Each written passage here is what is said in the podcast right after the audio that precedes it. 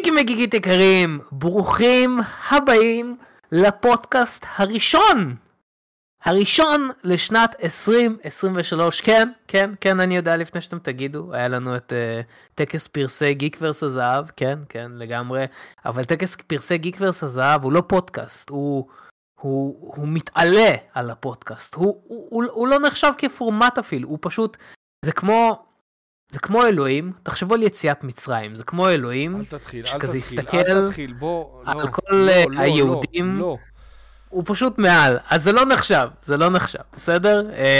אז אנחנו בפודקאסט הראשון לשנת 2023, ברוכים הבאים לעתיד. זה מה שאנחנו רוצים, בפודקאסט הראשון. ברוכים הבאים לעתיד. קרו כל כך הרבה דברים מהשנה התחילה, כל כך הרבה דברים טובים, כל כך הרבה דברים רעים, סתם לא היה דברים רעים עדיין, גם לא יהיה, טפו חמסה. כן, אז אנחנו נדבר היום על כל מה שעבר עלינו מתחילת שנה, אנחנו נדבר על כל מיני חדשות, כי היה מלא חדשות, ואם יהיה לנו זמן לשאלות בסוף, אני הולך למות, ואם יהיה לנו זמן לשאלות בסוף, אז נדבר גם על שאלות בסוף, אבל קשה לי להאמין כי יש לנו הרבה על מה לדבר. הרבה על מה לדבר. כן, אז אנחנו, לפני שאנחנו נתחיל עם כל הדברים האלו, עם כל החדשות, קודם כל, אני רוצה לברך את חברי פודקאסט גיקוורס, גיקפודוורס, לברך אותם לשנה החדשה, לשנת 2023. אז דניאל, ברוך הבא לעתיד, ברוך הבא ל-2023, תגיד שלום. נו, אל תהיה מאלה שעברה שנה, אחרי שעה אתה יודע. עברה. בינואר. ואנחנו רוצים לברך גם את מתן לעתיד, מתן, ברוך הבא לעתיד. ברוך שובך לעתיד, כן. וכמובן, אנחנו רוצים לברך את הצ'אט היקר שלנו, צ'אט יקר, ברוכים הבאים ל-2023. רגע, אז אתה גם אלה ששאל תוך 2023 אמרת, לא ראיתי אותך שנה ודברים כאלה? ברור, זה הבדיחות אבא שלי גם. זה הבדיחות פקל שלי, זה כאילו, זה תמיד איזה.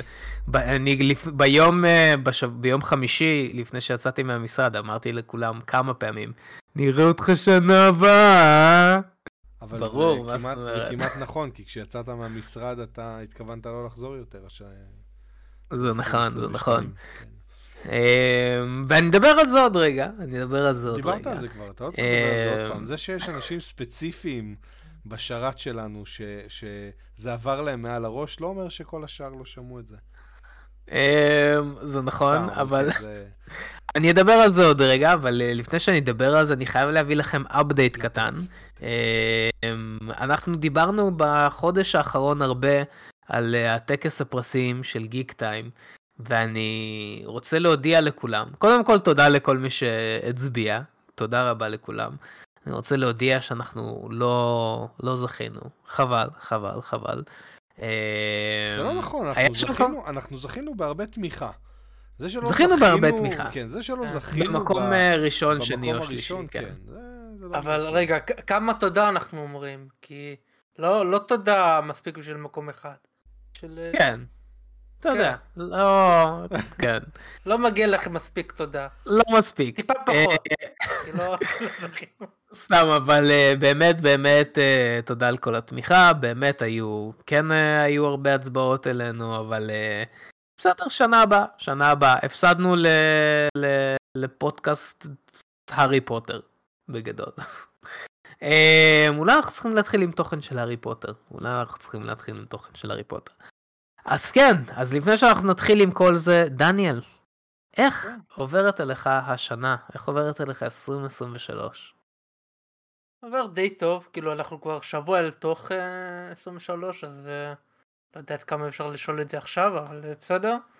בינתיים נחמד, עדיין לא מתרגל לזה כמו כל שנה. מה זה להתרגל? כאילו בצ'קים אתה עדיין רושם 2022? לא בצ'קים, אבל למי הוא רושם צ'קים? בראש שלי עדיין זה 2000 22. כן, זה כמו ש... לפעמים. נכון, אתה נתקע על גיל מסוים, כזה נגיד עד גיל 25, אתה כאילו שואלים אותך בין כמה אתה, אני בין 22, אז כזה נתקע על איזשהו גיל, אז ככה אתה נתקע לפעמים על איזושהי שנה. שנה טובה, נתקע על... אני עדיין אומר כזה, שואלים אותי בין כמה, אני כזה, בין 25, ואני כזה, רגע, לא. אני עוד רגע בין 30. כן, לוקח לי שנייה להבין. כן.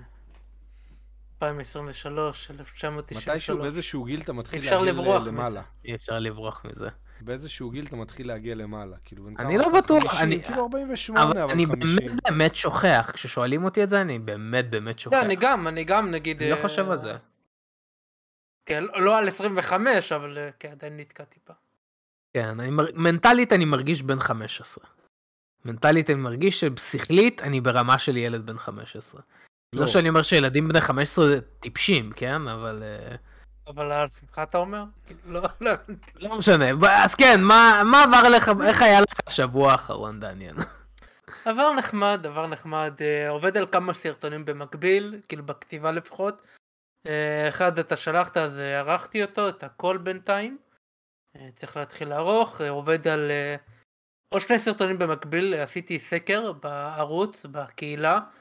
באמת, אני סקרן לדעת עד כמה אנשים רואים את הסקרים האלו. כאילו נראה לי הרבה, אבל אתה יודע, כשאנחנו שולחים איזה משהו בכללי, אז אתה יודע, אנחנו רואים 50 לייקים, דברים כאילו אולי טיפה יותר. אתה לא בטוח עד כמה רואים, אבל בסקרים אני רואה הרבה הצבעות. אז אולי פשוט לא נותנים לייקים. אתה יודע, אני גם לא רואה ממש פוסטים, כי אני משתמש ביוטיוב בעיקר במחשב. בכל מקרה, עשינו סקר. אז אתה יודע, אתה מיינוריטי. כאילו אתה... כן, אני יודע, אני מסתכל על האנליטיקות, הרוב זה בפלאפון, במובייל, כאילו. עדיין, כן. בכל מקרה עשינו סקר על מה יהיה הדמות הבאה שנעשה עליהם 8 גרסות הכי מוזרות, כי יש לי הרי כמה קבצי גוגל דוקס שפתחתי להם, אם כבר יש לי רשימה פחות או יותר של כמה דמויות, אז אמרתי, טוב, נביא להם לבחור. בגדול אני רציתי להתחיל לעשות על אולברין, אבל אמרתי, טוב, בואו ניתן להם להצביע, הם הציבו דדפול, אז התחלתי לעבוד על זה, כבר יש לי כמעט את כל הרשימה, כבר חצי בכתיבה של הסרטון, בנוסף לזה גם אני עושה אנימה נגד מנגה חדש, אז אני צופה באנימה תוך כדי שאני ככה זה, יש בינתיים איזה 60 הבדלים, אז אני כאילו אחתוך את זה, אני אראה מי ינצח, ואז אני...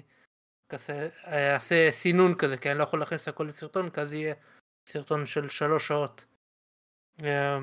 כן, בינתיים, אז מהכיוון של הערוץ, דברים עובדים טוב. חוץ מזה, צפיתי בכמה דברים. דיברתי על האנימה הזאת, האמת, שבוע שעבר, אני חושב, לא, בגיק ורס הזהב, או שלפני שבועיים, אני לא זוכר, בוצ'י דה רוק. שאני אמרתי לך בפרטי. דיברנו על זה בפרטי, כן, דיברנו על זה. אז אוקיי, אז עולה בפרטי, אז התחלתי לצוד באנימה שהייתה עונה קודמת, כאילו בדיוק הסתיימה, נקראת בוצ'י דה רוק, זה על כמה נערות שמקימות להקה, וכאילו הדמות הראשית היא כזאת, היא אינטרוברטית, יש לה קושי לדבר עם אנשים, טיפה כמו קומיסן, וקומיקנט קומיוניקייט, וזה סופר חמוד. הקומדיה שם, הטיימינג הקומדי הוא באמת חד כמו לא יודע מה, הוא בול, והעריכה והבדיחות שם הם פחות רפרנס, כאילו יש כמו גינטאמה, זה יותר בדיחות רפרנס, הבדיחות פה הם יותר כזה מטאפוריות כזה, כאילו איך שהיא הרבה פעמים בתוך הראש של עצמה, והיא מדמיינת דברים, והדמיות האחרות זורמות איתה כזה, כי הן מכירות אותה, שכזה יש לה חרדות ודברים כאלה, קיצר סופר מצחיק, סופר חמוד, וגם די מעניין, כאילו הביום ברמה ממש גבוהה, אני מאוד מאוד התלהבתי מהאנימה הזאת, היא מאוד ממליץ, נראה לי זה, כולם יאהבו פחות או יותר, כאילו זה מאוד מצחיק, זה מעניין גם העלילה, די מעניינת, לראות איך הם מתקדמים בתור להקה, המוזיקה טובה, קטע מאוד מאוד ממליץ. וחוץ מזה ראיתי שטוקיו ריבנג'רס הגיע לדיסני פלוס, שזה מוזר רצח, כאילו הם לאט לאט מתחילים לקנות זכויות הפצה, הם כאילו עונה קודמת הם עשו לבליץ, שזה הצבן אותי כי הם לא שמים את זה בארץ משום מה, אבל הפעם זה כן בארץ, שזה מעניין. רק מה שבאסה בטוקיו ריבנג'רס זה שזה מצונזר, כי יש לה כנופיה, הרי זה על כנופיה, ולכנופיה יש בצד, כאילו יש להם כזה את המילים שלהם, ויש את הסמל של המנג'י, המקור של הצלב קרס.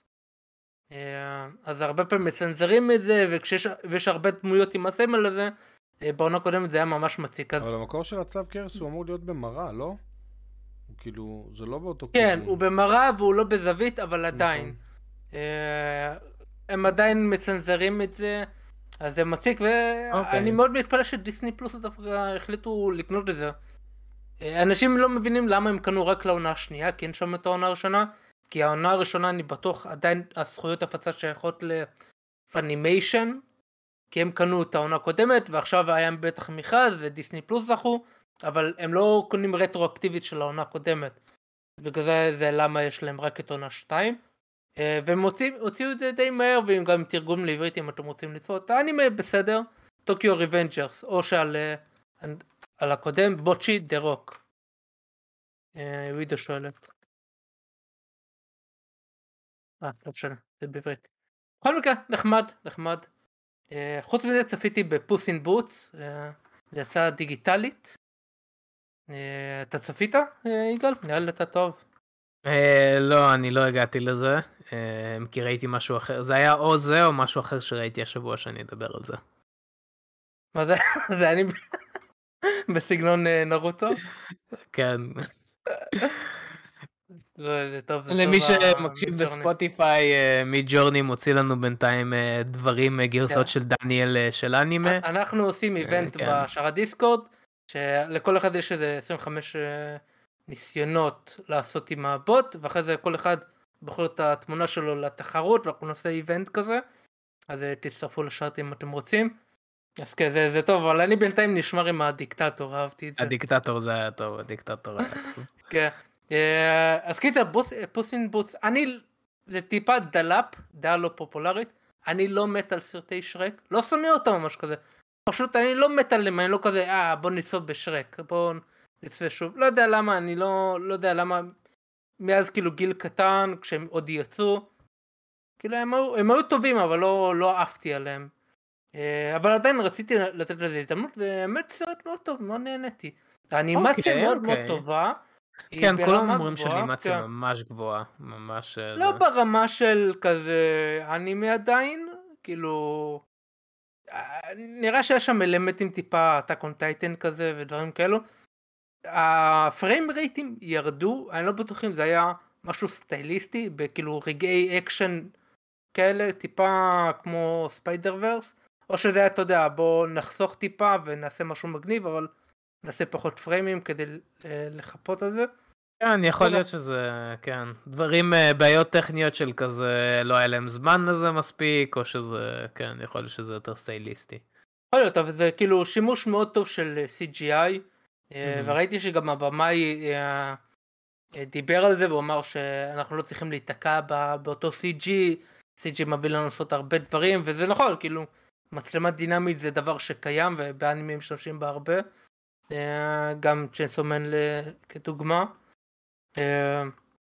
מאוד אהבתי, גם הסיפור מאוד טוב, הנבל, היו כמה נבלים בסרט, וכולם היו ממש טובים. משחק כל היה מאוד טוב. בנוסף לזה גם צפיתי בתר, הסרט של קייט בלנצ'ט. איך זה באמת? לא ראיתי, אבל שמעתי הרבה דברים. זה סרט על מישהי שהיא מלחינה מוזיקה קלאסית. אפשר להגיד מוזיקה קלאסית, למרות שכאילו... לא, היא כאילו מלחינה, כאילו מנצחת. נראה לי אפשר, כן, מנצחת. היא גם מלחינה, אבל יותר בסרט מנצחת על תזמורת בברלין ובלה בלה, וזה לא מישהי אמיתית, זה כאילו דמות שהם המציאו והיא... בטופ של הטופ, ודברים כאילו היא בפילהרמונית בברלין וכל זה, ויש לה בעיות וכזה דברים מסתבכים טיפה, וזה סרט מאוד מעניין, מאוד איטי, הוא הרבה דיאלוגים, אבל אני תמיד הייתי כאילו לאורך כל הסרט אני הייתי עם הסרט, הייתי מאוד מפוקס, הדיאלוגים היו מאוד טובים, המשחק היה מדהים, באמת קייט בלנצ'ט מדהימה, ואני חושב שהיא תזכה בעוד אוסקר, לדעתי השחקנית הכי טובה שיש כרגע, אם לא בכל הזמנים. והסוף הוא כזה, לא יודע אם כולם התחברו, ובכללית אני לא יודע אם כולם התחברו לסרט, אבל אני מאוד אהבתי. וזהו. אוקיי. אני ציפיתי שתלך לראות, אתה יודע מה, ואני אקפוץ, אלא אם כן, יש לך עוד משהו להגיד. לא. אז אני ציפיתי שתגיד מגן, כי אני הלכתי לראות מגן, ואני כאילו, מאז הפודקאסט, היה לנו איזשהו פודקאסט שדיברנו על סרטי אימה, זה היה לקראת הלווין, שיצא כל מיני דברים של אימה, ואני הייתי קצת עמוס בעבודה, ואני מה זה התבאסתי, שלא ראיתי סרט אימה טוב בקולנוע כבר הרבה זמן, וגם מהשיחה ממש התבאסתי, ואז כשהלכתי לראות לפני שבועיים שלוש את The Menu ואת ה-Violent Christmas, היה פרסומת של מגן, ואני כזה, אוקיי, סבבה, הנה, זו ההזדמנות שלי. ונכנסתי לסרט בידיעה, שזה הולך להיות סרט קצת גרוע, אבל זה אימה ואני בסדר עם זה. בונה, דניאל, וכל מי שמקשיב לפודקאסט, אני חייב להגיד לכם, אחד, זה בין הפעמים היחידות שהטרילר כל כך הטעה אותי, כאילו, ברמה, הסרט לא סרט אימה, כאילו, אוקיי, בשליש האחרון אולי זה קצת אימה, אבל הסרט מאוד מאוד מבוגר, כאילו, אני לא רוצה לספיילר, אבל הסרט לא אימתי, זה לא מתח, זה לא כלום, יש שם אלמנטים כאלו לקראת האמצע סוף, אבל זה סרט שמדבר על... כן, ספרים אומר PG-13, אני חושב שמבוגר הכוונה ליותר על הדברים שהוא מדבר עליהם. הדברים, כן, הסרט מדבר, אוקיי, זה לא לספיילר, אבל אם ראיתם את הטרילר, אז אתם יודעים איזה. מאוד בוגר, כן. אם אתם ראיתם את הטרילר... אתם יודעים שהסרט... פספסתי את הבדיחה. הסרט מדבר על אימא, שלבת שלה יש... לא משנה, זה אני באמת לא אגיד, אבל יש כל מיני בעיות, והיא בונה לבת שלה רובוט, בשביל שהרובוט ישמור עליה פיזית ומנטלית, ואז בטריילר מראים שהיא ילדה, הרובוטית מגן, ככה קוראים לרובוטית, מתחילה להשתגע ולהרוג אנשים וכל מיני זה, אבל לא, הסרט מדבר על קשר. וואי, הרסת לי, מה, עכשיו היא הורגת אנשים? נו, זה בטרילר, די. צוחק. והסרט מדבר על קשר, ומה זה קשר, ומה זה קשר תלותי, ומה זה קשר בגיל צעיר יותר, ומה זה קשר בין חברים. אני יכול לנחש את הסוף, ואני יכול להבין למה בכית בסרט. אתה בחיים לא יכול... אומייגאד. אתה לא תנחש את הסוף, כי גם אני לא ניחשתי. זה... קיצור, אני לא ציפיתי לזה, ואתה יודע מה? אתם יודעים מה? אני נהניתי מהסרט. נהניתי ממנו בצורה שלא ציפיתי שאני אהנה ממנו. באמת, כאילו, זה באמת סרט, זה קולנועי. אני חשבתי שהוא יהיה כזה קמפי כזה, כמו, לא יודע, כי המרקטינג היה מאוד טרנדי כזה, שאני מבין לגמרי, הסרט הצליח, והסופה של הראשון שלו היה איזה 30 מיליון בארצות הברית, אז די הצליח, כאילו לא הצלחה מטאורית, אבל זה סרט עם תקציב קטן, אז זה הצלחה די טובה. אז טוב לדעת, אני שמח שיש מעבר לדברים האלו. אבל הדברים האלה גם טובים, כאילו ההרג וכל זה. קיצור, זהו, אז זה היה מה שאני מנסה לו לספיילר, אני פשוט... לא, אם זה טוב או לא, מצולם טוב, מעניין, נראה טוב. כן. זה סרט באמת קולנועי, כאילו, אני לא ציפיתי לקבל... יותר מתח מאשר, כאילו, אימה, היית אומר. לא הייתי מגדיר אותו אפילו ככה, באמת, זה סרט, כאילו, עמוק, מבוגר, שמדבר על נושאים הזה, יש שם אלמנטים... של כזה מתח ואימה וכזה זה, אבל זה חלק די קטן מהסרט. קיצור, לך תראה את הסרט, אני באמת ממליץ, אני חושב שאתה תהנה ממנו יותר ממה שאני נהניתי לדוגמה. כי אני רציתי לראות סלשר, אני הלכתי לראות סלשר, זה חבל. כאילו, מה זה חבל? קיבלתי משהו אחר לגמרי, אבל כן. אז ראיתי את זה, אני חייב להגיד עוד משהו אחד שראיתי. ראיתי את הסדרה החדשה של כאן, הסדרה של משפחת פנסטה, אולי לא שמעתם. כאן הוציאה סדרה מצוירת, 5 דקות, יצא 2 פרקים, כל פרק 5 דקות, אני באמת התאהבתי בסדרה הזאת, 3 פרקים, לא ראיתי את השלישייה, אל תספרו לי, אז ראיתי בינתיים 2, ועוד 5 דקות כל פרק, זה אחד הדברים המצחיקים, ההומור שלי הולך להיות מבוסס על זה במשך כמה שבועות הקרובים, לכו תבדקו, משפחת פנסטה. ואני כבר חשבתי שהתחלת לראות את קרטגו, ואני אומר כאילו, מה לך ולזה? זה כאילו כל כך... כמה זה עלה לנו? כמה זה עלה למשלם המיסים? במיסים הרבה מאוד. סתם לא, זה לא כזה, כאילו, לא האנימציה הכי מושקעת שתראו, אבל זה מצחיק, זה כתוב מאוד טוב. עכשיו צריכים לתת בוס, כי ממש מאיימים לסגור אותם. העניין הוא שאם יסגרו את כאן, אז האירוויזיון, ישראל תעוף מהאירוויזיון. אז יש עכשיו איזשהו כזה... אז הנה, מה הקשר? כי כאילו בשביל שתוכל להשתתף באירוויזיון, אתה צריך ערוץ ממלכתי. זה מה שהנהלת האירוויזיון טוען. באו לקלל ומברכים. קיצור, אז לכו תראו את זה, באמת. כל פרק זה 5 דקות, בינתיים יש 3 פרקים. אין לי משהו ספציפית נגד כאן. המונדיאל היה כיף שאתה יודע. למה? לכאן יש הרבה חומרים טובים. אל תזלזל. אבל הכמות... הם עולים המון כסף, זה נכון. כאילו, התמורה, כאילו, אם אתה לא רואה את התקציב לעומת רייטינג, כאילו עכשיו לא נעשה שיחה ענקית על כאן, זה כאילו... מסכים איתך לגמרי, אבל סופרים לא נכון את הרייטינג שלהם, כי יש להם הרבה רייטינג ביוטיוב ובאפליקציות, ולא סופרים את זה, כאילו סופרים רק את הרייטינג. הרייטינג האמת הוא, אני חושב שהוא די מיושן איך שסופרים את זה עדיין. עזוב, כאן יש להם דברים טובים, לפעמים שווים, אני מסכים איתך שכמה זה מולים? 800? הם סירבו לתמוך בפודקאסט שלנו. נכון. אנחנו הצענו להם, לנו חוויה לא טובה בכלל. כן, אבל זה בסדר. אל תראו את הסדרה החדשה. לא סיפרנו על זה אף פעם, נראה לי אולי עדיף לא לספר. לא משנה, בקיצור, מה שזה, אז משפחת פנסטה, אני דווקא מאוד אהבתי, יש שם מלא גגים, מה זה טובים. אחד מהם פשוט, אחד הדמויות, השוטר, זה הזכיר לי קצת את דניאל, בגלל זה נזכרתי זה.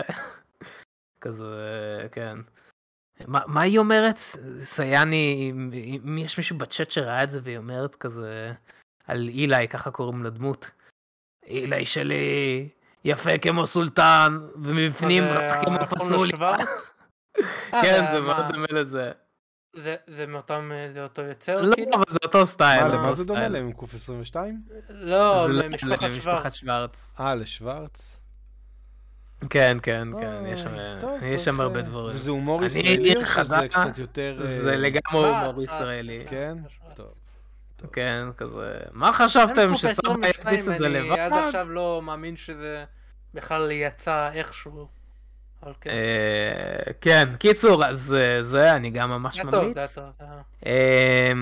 זהו, והיה כל כך הרבה דברים בשבועות האחרונים, היה את השנה החדשה. קיבלתי מלא מתנות. קיבלתי מאנה את הדבר הענק הזה, לא רואים כמה זה ענק, אבל זה ענק בטירוף. כאילו... זה נראה כאילו זה עושה ממש בלגן מצלמה. זה כדי שנהיה באוטו כאילו, בגלל זה זה ככה מתחת. תקרב את זה למצלמה, ואז זה כאילו נראה גודל כזה נורמלי, ואז תקרב את זה אליך, ואז אתה נראה כאילו אתה קטן. כן, זה בגודל הראש שלי הדבר הזה. אז זה כן, ויש לנו, קיבלתי מתנה מדדה.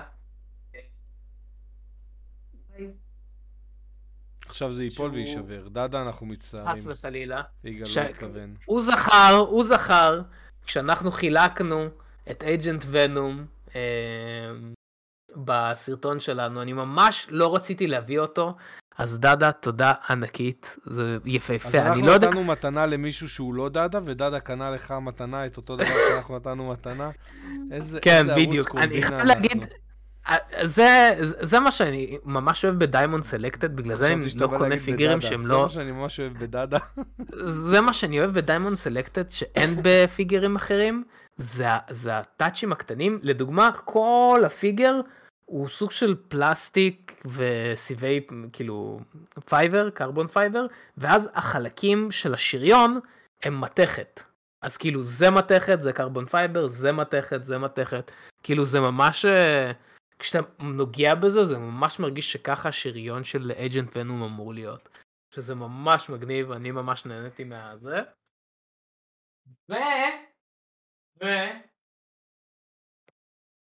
אך, היה, אוזניות. תודה רבה דאדה, באמת. במשך הרבה מאוד שנים, אני רציתי שיהיה לי דבר כזה בבית, וזה מתנה מאנה. רגע, זה לא יצא. מאז שקראתי על זה בסנדמן, ממש התחלתי להתעניין בנושא. אני לא יודע אם יצליחו לראות את זה. כן. לא, לא הצליחו לראות את זה. אם ככה, חלק. עכשיו יצליחו לראות את זה. מה זה? קופסה של טרות? אמיתית, כן. של מה? אמיתית. טרות. אמיתית של טרות. זה מגניב, אני הרבה זמן רציתי. רגע, זה אחרי שדניאל הראה לנו את האתר של המכשפה השכנה שלו? לא. השכנה, אבל... כן, זהו, זה עוד משהו ש... קנית ממנה לפחות? לא, לא, לא. אם אתה רוצה, אנחנו גם נקנה לך משהו משם. זהו, אז זה... לא הבנתי, מה אתה הולך לעשות עם כזה של טארות? מה... אני הרבה זמן רוצה, אני רוצה שיהיה לי. כן, ברור, זה מעניין בטירוף. אוקיי. ודבר אחרון, אני היום התחלתי בעבודה החדשה. וואו, כל הכבוד לי. אני, מתן, פגשתי היום את אחד היוצרים של המשחק פרוזה. וואלה. פורזה, כן. פורזה, לא פרוזה, זה לא פרוזן. אתה שלא אמרת לו... לא, לא אמרתי לו. אבל כן, פתאום אני מרגיש כמו ילד גדול. פתאום יש אנשים שהם אשכרה בתחום. את איזה מהם אבל? את זה שדובר רוסית. לא איזה מהמפתחים, איזה משחק, יש הרבה פורזה. האחרון. 5? כן. כי ראינו דברים שהוא עשה במשחק, ואיך הוא עשה וזה, אז... קיצור, כן. אני אשמח לדבר איתו, יש שם הרבה מאוד באגים. אתה לא... וזהו, זה אני. מתן, איך עבר עליך? 2023 עד כה. 2023. בינתיים אני חולה כבר כל השבוע, כי נסעתי בגשם ונרטבתי כולי, אבל שטויות. כל הכבוד. כן, זה שטויות.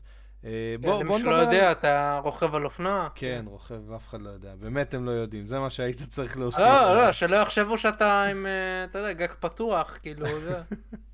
אוי, זה נהדר. אתה יודע שפעם בארצות הברית לקחנו רכב עם גג נפתח, ולא הרבה יודעים את זה, כאילו מי שאין לו רכב עם גג נפתח לא יודע את זה, וככה גם אני לא ידעתי את זה. הגג נסגר רק מתחת מהירות 40 קמ"ש. ונסענו מן הסתם.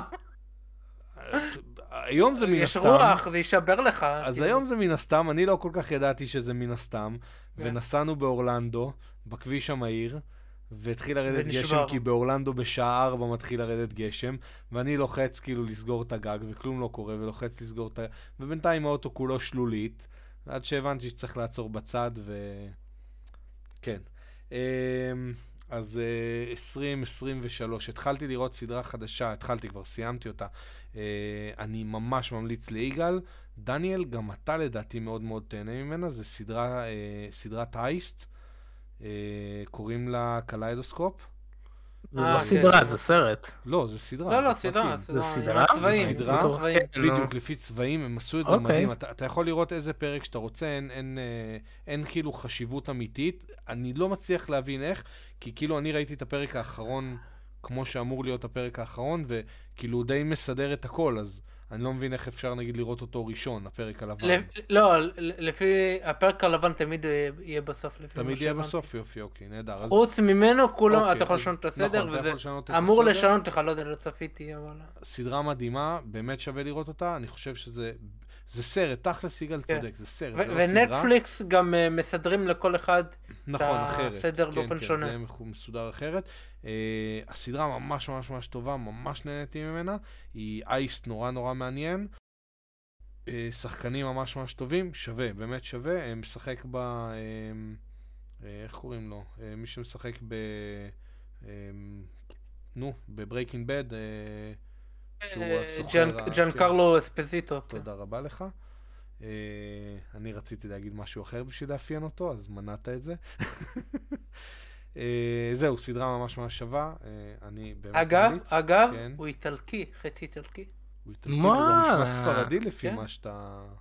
לפי איך שביטאת את שם המשפחה. ג'אנקרלו, מה? ג'אנקרלו. אספוזיטו. ג'אנקרלו אספוזיטו. הוא חצי שחור, חצי איטלקי. הוא משחק הרבה דמויות היספניות, קניות, שבחשורות, קובניות, בלה בלה. לכו תראו, באמת, אני ממש נהניתי ממנה, סדרה טובה. ומתנות, מתנות ל-2023.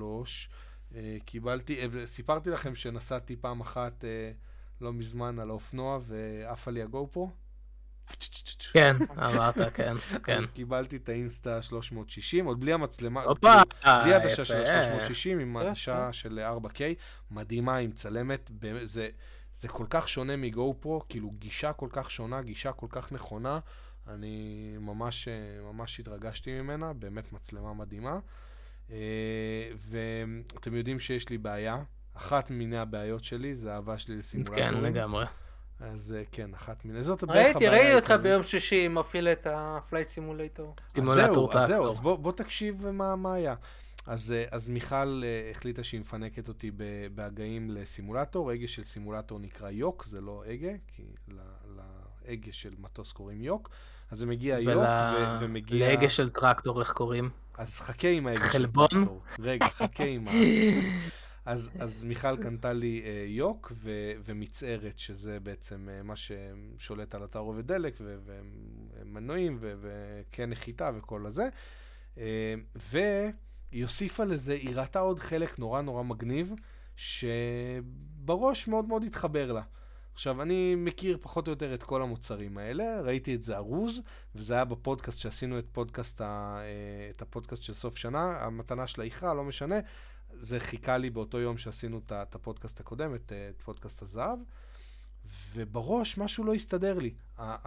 האריזות לא היו, מבחינת גודל, הבנתי מה זה כשזה היה סגור, אבל משהו לא הסתדר. אז פתחתי את המתנה, ואני רואה את היוק, ואני כאילו נורא נורא מתלהב, ואני פותח את המתנה השנייה, מה שאמור להיות ביחד עם היוק, שאם אתה מכיר סימולטורים, זה אמור להיות הפדלים של המטוס, וזה היה, יש לסים סימולטור, לא סים, לפארם סימולטור, יש איזה ג'ויסטיק עם כמה כפתורים ששולט בטרקטור. אז היא בלי חמלה קנתה את זה בשילוב. לא משנה, זהו, אז עכשיו אנחנו מחכים שיגיע כל הערכה מ-KSP, ואז יהיה לנו פלייט סימולטור. אתה הבטחת שאתה תשחק איתי בס סימולטור, ואתה עדיין לא באת לעשות את זה. יש לך פדלים לבס? כן. יש לך את הידית הזאת של לפתוח דלת? יש כפתור לזה. לא, אני צריך את הידית. אני אדפיס לך בדלת ממד. לא, אבל זה למונית שירות. מתי נשארת באוטובוס עם ידית כזה? ברוסיה אולי. מי עושה את זה באוטובוס? ברוסיה אולי יש כאלה אוטובוסים. מה זאת אומרת? באוטובוס תמיד יש את זה ככה. אף אחד לא עושה את זה. לא, לא, זה עם כפתור. תקשיב, איפה שאתה גר בפרדס חנה... אני הייתי גר באוטובוסים... וזה כפתור, היום זה כפתור. זה לא כפתור. טוב, יאללה, עזוב, אתה לא רוצה, אל תבוא, אתה מבטיח הבטחות ולא מקיים. גם לדניאל הבטחת הבטחות ולא קיים. בוא נעשה.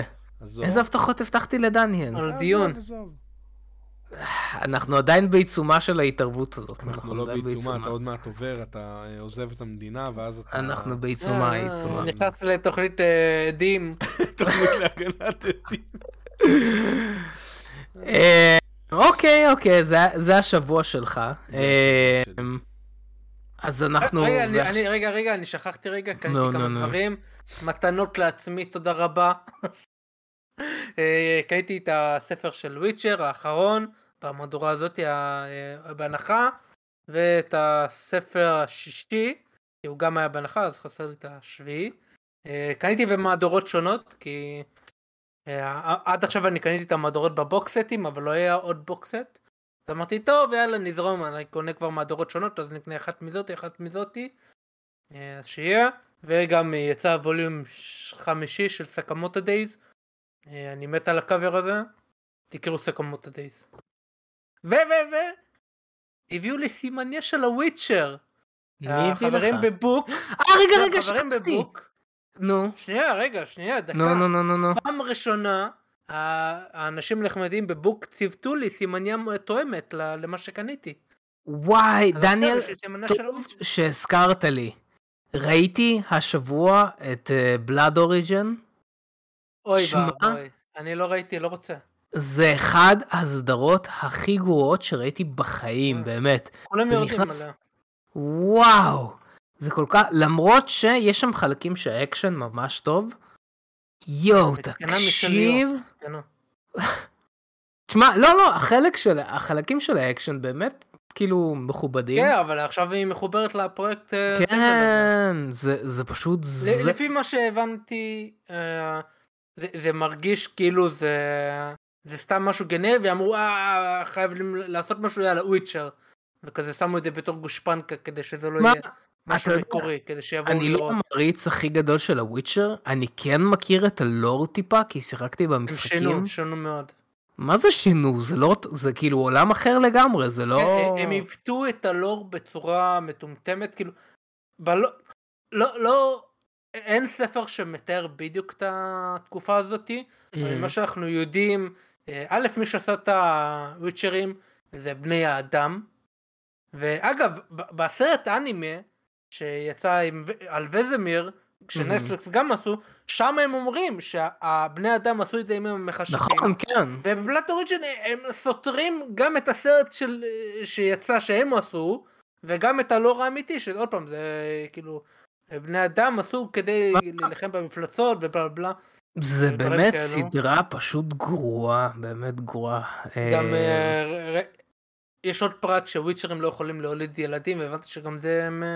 סתרו, וגם את השושלת של סירי, ו...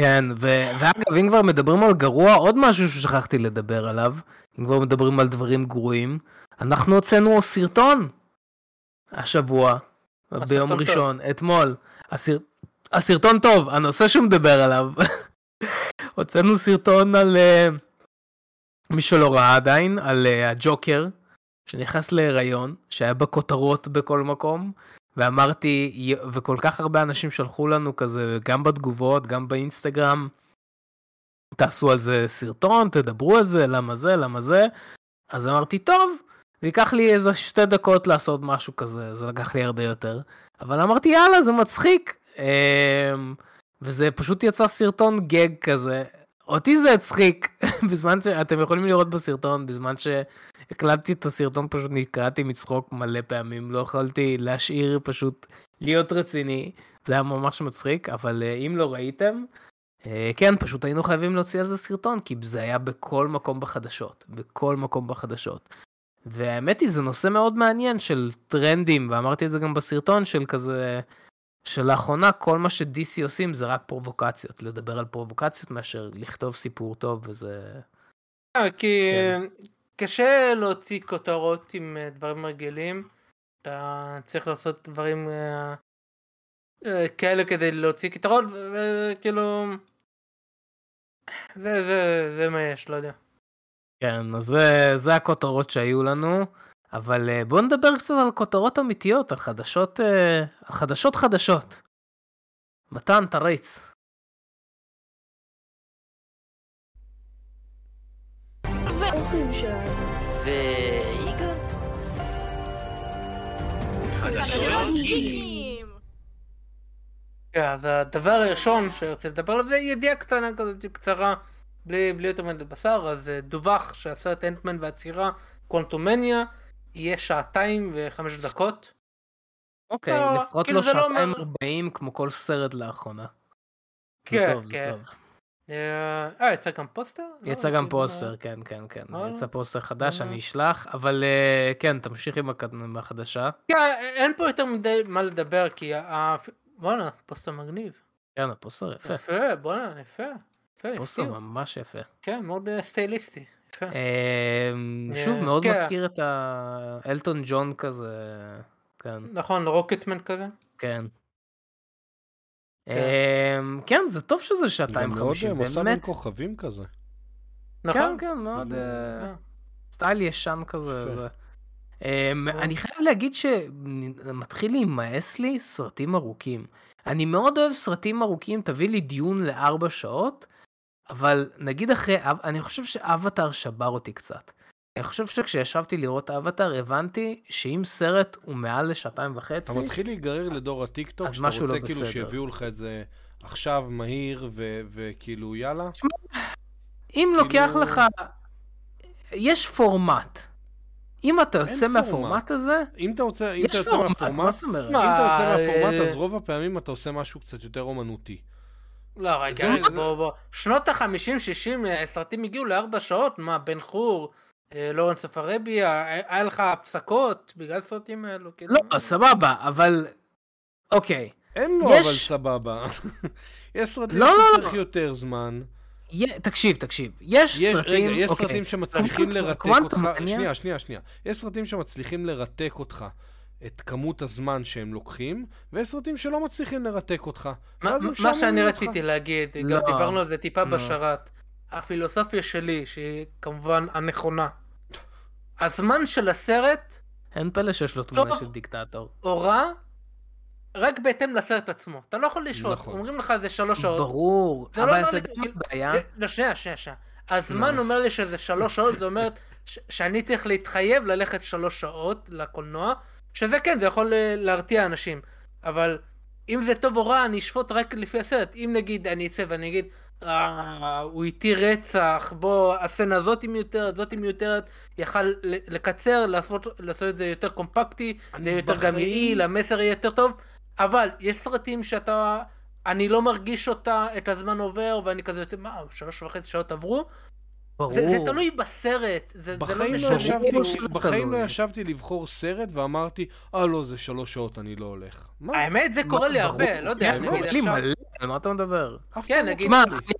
רגע, אני אגיד מה, אתה צודק במה שאתה אומר. הבעיה שבזמן האחרון, במיוחד ב5 שנים האחרונות, זה נהיה מאוד לגיטימי לעשות סרטים שהם 2:40, 3 שעות. באמת, רוב הסרטים בשנתיים האחרונות, זה היה הרנטיים שלו, לפחות במרוול. ואני חושב שיש בעיה. אני הולך, אני משלם על סרט, אני רוצה לשבת ולנות מסרט טוב. לא. אני גם רוצה שהוא יימשך, אני רוצה להיכנס פנימה. בוא ניקח את תור לאבנטנדר כדוגמה. אתה צריך להגביל, אין מה לעשות. אז בוא לא ניקח כדוגמה. לא, אז בוא לא ניקח שום דבר כדוגמה. לבמאים יש נטייה להביא סיבה לכל דבר שקורה על המסך, וכמו שאמרתי, לכל דבר צריך להיות סיפור רקע. נכון. לכל דבר צריך להיות סיפור רקע, לא תמיד צריך להראות את זה. לבמאים יש נטייה הרבה פעמים להראות את זה. אבל זה לא כלל, כאילו, זה לא עניין של הזמן סרט. כאילו, זה תלוי בסרט עצמו, לא יודע, זה לא אומר לי הרבה. אגב, 2:05 זה לא הרבה בשביל סרט מרוול, לדוגמה, נגיד. אני חושב... בוא ניקח שוב, אני אקח את אבטר. אבל לא, הייתי מצפה ש2:05 יהיה הסרט, כאילו, נגיד כמו אנד גיים. הוא צריך להיות ארוך, אבל כולם צריכים להיות קצת יותר קצרים ממנו. כמה היה אנד גיים? אנד גיים היה 2:50? 2:40? האם אבטר היה לו הצדקה שהוא 3 שעות? לא. היה אפשר לעשות בדיוק את אותו סרט ב2:10. אני לא חושב. דניאל. אני גם אמרתי את זה בביקורת. אבטר. אני חושב שלבסס את ה-World Building, את המקום החדש שהלכו לשם, היחס של הנביא לסביבה וכל זה, אני חושב שהוא השתמש בזה די טוב. ניצל את זה כמו שצריך.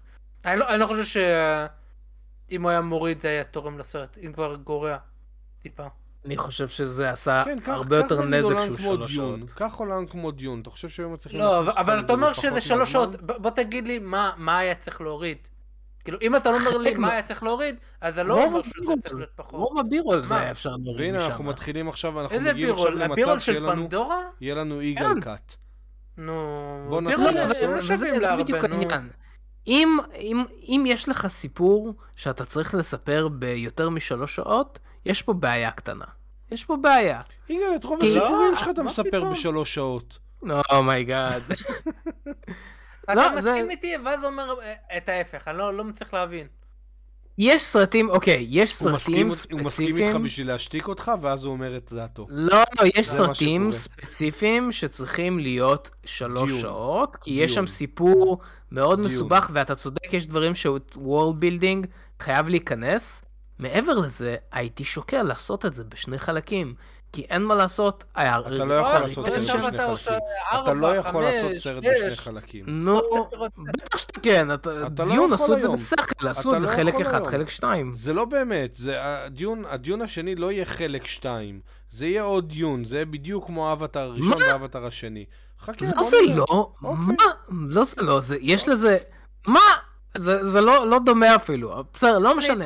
העובדה היא שרק אחרי שהסרט יצא הם הודיעו שיהיה חלק שני, כי אם אתה, אם לא אתה, אבל אם אנשים היו יודעים, אם אנשים היו יודעים מראש, רגע, אם אנשים היו יודעים מראש, זה לא דוגמה טובה, רגע, שנייה, אבל תן לי לסיים. אתה דומה במה שאתה אומר. אבל אתה עוד לא שמעת מה אני אומר, אז איך אתה יודע שאני טועה? אתה יודע מה אתה הולך להגיד, אבל זה לא נכון. מה אני הולך להגיד? כי לא יודעים אם דיון יוציא חלק שני בגלל תקציב, לא קשור לחלק 2 או לא, הם תכננו שזה יש שני חלקים. זה לא קשור. זה ספר אחד שחילקו אותו ל2. אנשים שהם לא יגאל או דניאל, לא מעניין אותם, הם לא יודעים את כל הנושא מסביב. מה זה משנה מה יודעים או לא יודעים? שנייה. כשהסרט הזה יצא, כשדיון יצא, אם אנשים היו יודעים מראש שזה הולך להיות סרט בשני חלקים, רוב הסיכויים שכל האנשים שהם לא חולי דיון כמוך, לא היו הולכים לסרט הזה. מה? אבל קראו לזה פארט 1. לא, לא קראו, לא היה כתוב דיון פארט 1. כתוב איך שהסרט מתחיל, דיון פארט 1. איך שהסרט מתחיל, אחרי שכבר קנית כרטיסים, זה לא היה כתוב בתוכניה. לא משנה, אבל בסדר, זה כמו שהארי פוטר פיצו את הסרט האחרון, היה טרנד כזה גם הרבה סרטים.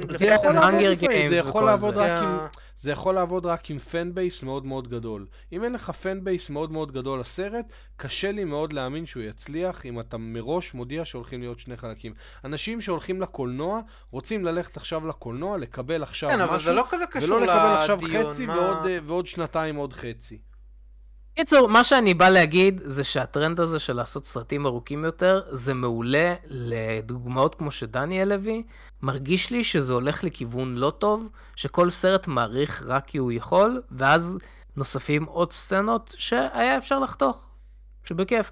מי שרוצה סרט של 3 ומשהו שעות... שמע, נגיד פוס אין בוטס היה 1:40, היה בדיוק. טר היה 2.5 שעות, לדעתי היה בדיוק.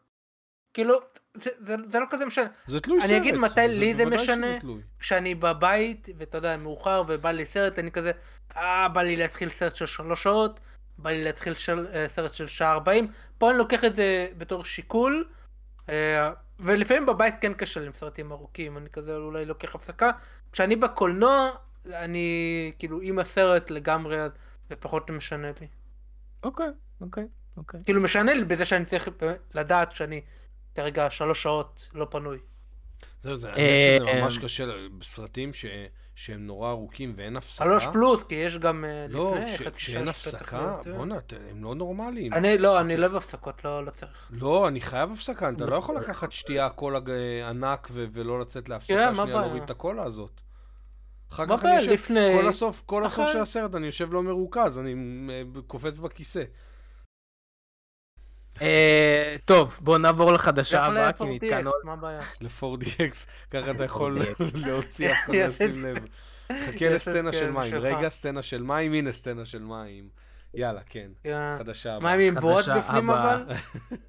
חדשה הבאה. אגב, יום אחרי הפודקאסט שאמרת שלא היה בועות אוויר בתוך המים, ראיתי טיקטוק של 2 דקות, ליטרלי 4 סצנות בתוך הטיקטוק של 2 דקות, אבל הוא אמר, זה 4 סצנות, כל הסרט מצולם בתוך המים. מתוך השתי דקות. מתוך השתי דקות, אוקיי. מתוך השתי דקות, צילמתי מסך אגב, אבל לא כזה רואים טוב. יאללה, חדשה הבאה, טיפה מבאסת. אז ניקולס קייג' הוא כזה מוציא סרט חדש, נראה לי רנפילד, הזה שלו בתור דרקולה, והוא נשאל על האם הוא חוזר לאקרוס דה ספיידרברס בתור ספיידרמן נואר, והוא אומר שלא. לא דיברו איתו, לא. עכשיו, יכול להיות שזה מקרה אנדרו גרפילד, והוא משקר, כי הוא אולי זה הפתעה או משהו כזה. אני נוטה לחשוב שלא, אני חושב שהוא באמת לא בסרט.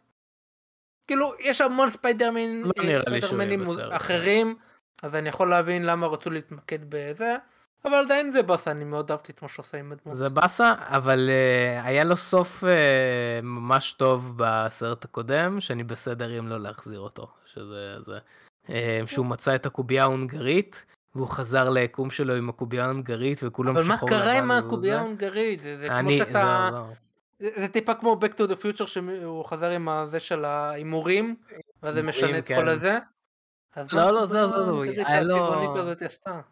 היה לו מספיק, אני אהבתי את הסוף הזה, זה בסדר. כן, קצת מבאס של ניקולס קייג', אנחנו חיים קצת בקייג' הסאנס, שניקולס קייג' חוזר טיפה, אז קצת מבאס לו לראות אותו בפרויקט הזה, אבל בסדר, בסדר. יהיה כל כך הרבה דברים אחרים, כן. חדשה הבאה. החדשה הבאה, אני טיפה שמח שעבר זמן מאז המקרה הזה, כדי לראות איך דברים התפתחו ולדעת יותר פרטים. אז מי שלא ידע, ג'רמי רנר נפצע במהלך החג. לפי מה שהבנתי, בן משפחה לקח את ה... יש לו כזה מכשיר כזה של שלג לפינוי שלג. אני שנייה שמרתי לעצמי תמונה של זה, איפה זה? זה מפלסת שלג קטנה לחניה. כן, מפלסת... לא הייתי חושב שזה קטן, אבל... זה מכשיר שעובד על מנוע כמו מכסח הדשא, ויש לזה גלגל ברזל. לא, זה נראה כמו... זה קטרפילר, זה לא... זה מפלסת שלג, זה לא... זה לא מכשיר, זה כלי רכב. זה די בטוח שזה מה שיש לו. זה מפלסת שלג. בזה משתמשים באתרי סקי בשביל ליישר את השלג. זה מה שהיה לו, זה לפי מה שהבנתי. כן, בכל מקרה. בעברית קוראים לזה חתול שלג. עכשיו, למה קוראים לזה חתול שלג? כי באנגלית קוראים לזה קטרפילר, אז זה כאילו קט, אבל קטרפילר זה זחל. לא, אבל גם לזה קוראים סנוקט. נכון, לא קוראים לזה סנוקט, קוראים לזה בעברית חתול שלג, באנגלית לא קוראים לזה סנוקט. ראיתי באתר, בכתבה כתוב סנוקט. לא, זה קטרפילר. יאללה, כן. בסדר. אז קטרפילר שיהיה. זה סנואו קטרפילר, לא משנה, כן. כן. בכל מקרה, הבן משפחה נתקע, אז הוא הלך כדי לחלץ אותו. לחלץ אותו עם... כן, וכזה, אחרי שהוא הלך, כזה, הוא צריך לחלץ את זה, ואז הוא כזה, הוא יצא כנראה לדבר איתו, ואז הוא רואה את המכשיר מתחיל להידרדר על כיוון החנייה שלהם. אז הוא כזה רץ אל עבר הדלת, כאילו, וניסה להיכנס, כדי לעצור את המכשיר, והוא פשוט נפל וזה עלה עליו. כאילו, עלה לו על הגוף. וזה, כמו שאתם רואים, זה כבד. די בטוח שזה המכשיר, כי אני ראיתי כתבה שכתוב שהמשטרה לקחה לו את המכשיר, וזה היה תמונה, אז אני חושב שזה המכשיר. קצת נשמע לי מוזר, כי זה לא משהו שאמור להידרדר, גם אם אתה מכנה אותו בירידה. אני לא עכשיו מריץ תנוניות. זה מה שהשריף, זה דיווח, זה גם המשפחה אמרה, זה כאילו במסיבת עיתונאים, זה מה שהוא אמר. בכל מקרה, אז זה עלה עליו. אני לנחש, מי שהזיז את זה זה קינג פין, ניסה להרוג אותו. יכול להיות. בגלל שהכל טוב והבן אדם בסדר, הוא עבר שני ניתוחים וכזה מבלד כרגע בבית חולים עם אמא שלו ואחותו, כזה סרטון, היה לו גם יום הולדת. את קן בלוק שנהרג בתאונת שלג לא הכנסת, אבל אותו שהוא נפצע הכנסת, זה מאוד מקומם. זה ג'רמי רנר אוקיי. אני יודע, אבל קן בלוק הוא... תשמע, אני חושב שצריך לתבוע את החברה של הקטרפילר. מה, יכול להיות שהוא לא שם אמברקס. אני יודע, ולהביא את מאט מורדוק, שיהיה עורך דין שלו. כן, זה לגמרי מרגיש לי כמו קומיקס. כן. תשמע, עכשיו אנחנו צוחקים על זה, אבל כשזה קרה ו...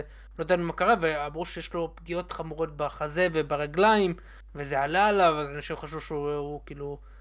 נראה לי שהבנדון נסע עליו. אני לא חושב שזה יידרדר.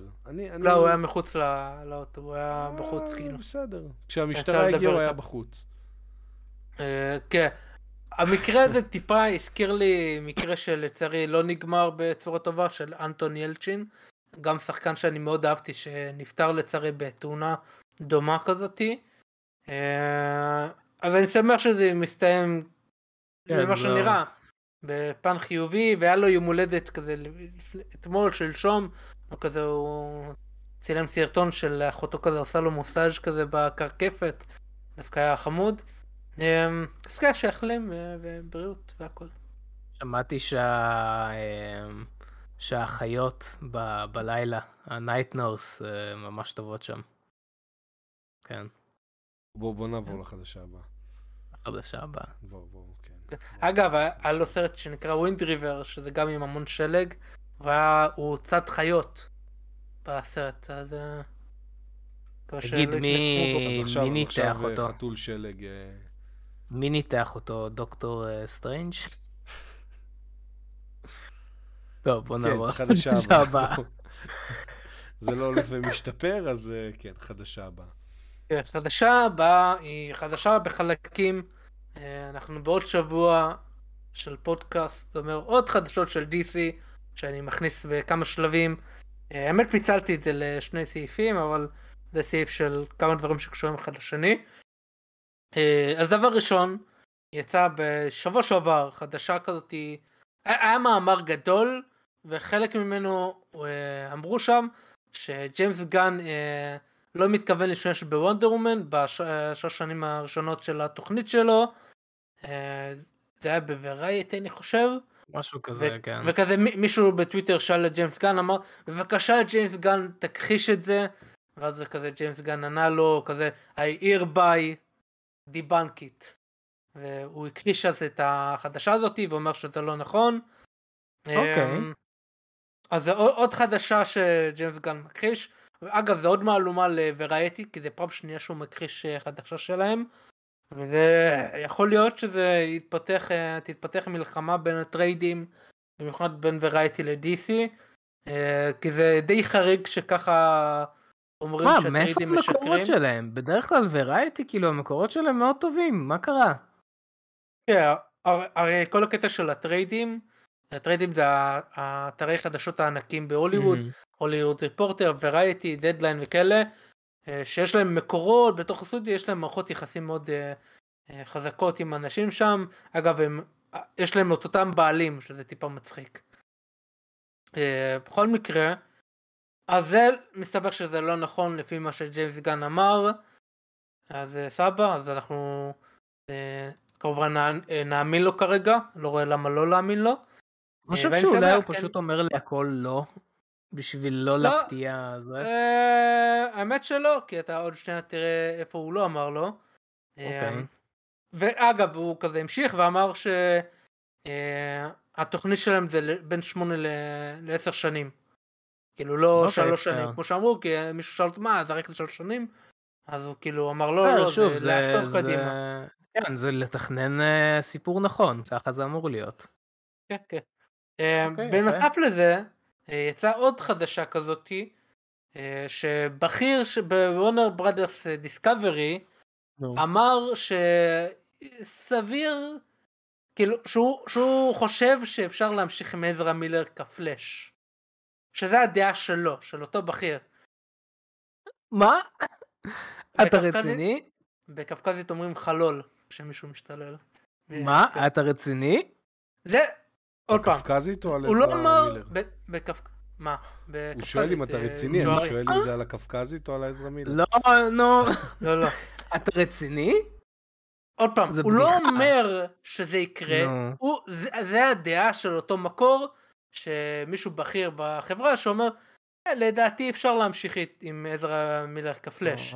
מי המטומטום שאמר? איך קוראים לו? מה השם שלו? הוא מן הסתם לא אמר, זה כל הקטע. אוקיי, סבבה. עכשיו, אחרי שקרה העניין של וונדר וומן, ושהוא נשאל, וכזה ג'יימס גן ענה בטוויטר, לא, זה לא נכון, מישהו אחר שאל אותו, ותגיד, העניין של עזרא מילר זה נכון? אז ג'יימס גן שיחק אותה שהוא לא יודע על מה מדבר, אני לא, מה, עזרא מילר? והוא לא ענה, הוא לא הכחיש או אישר, ועשה את עצמו שהוא לא יודע.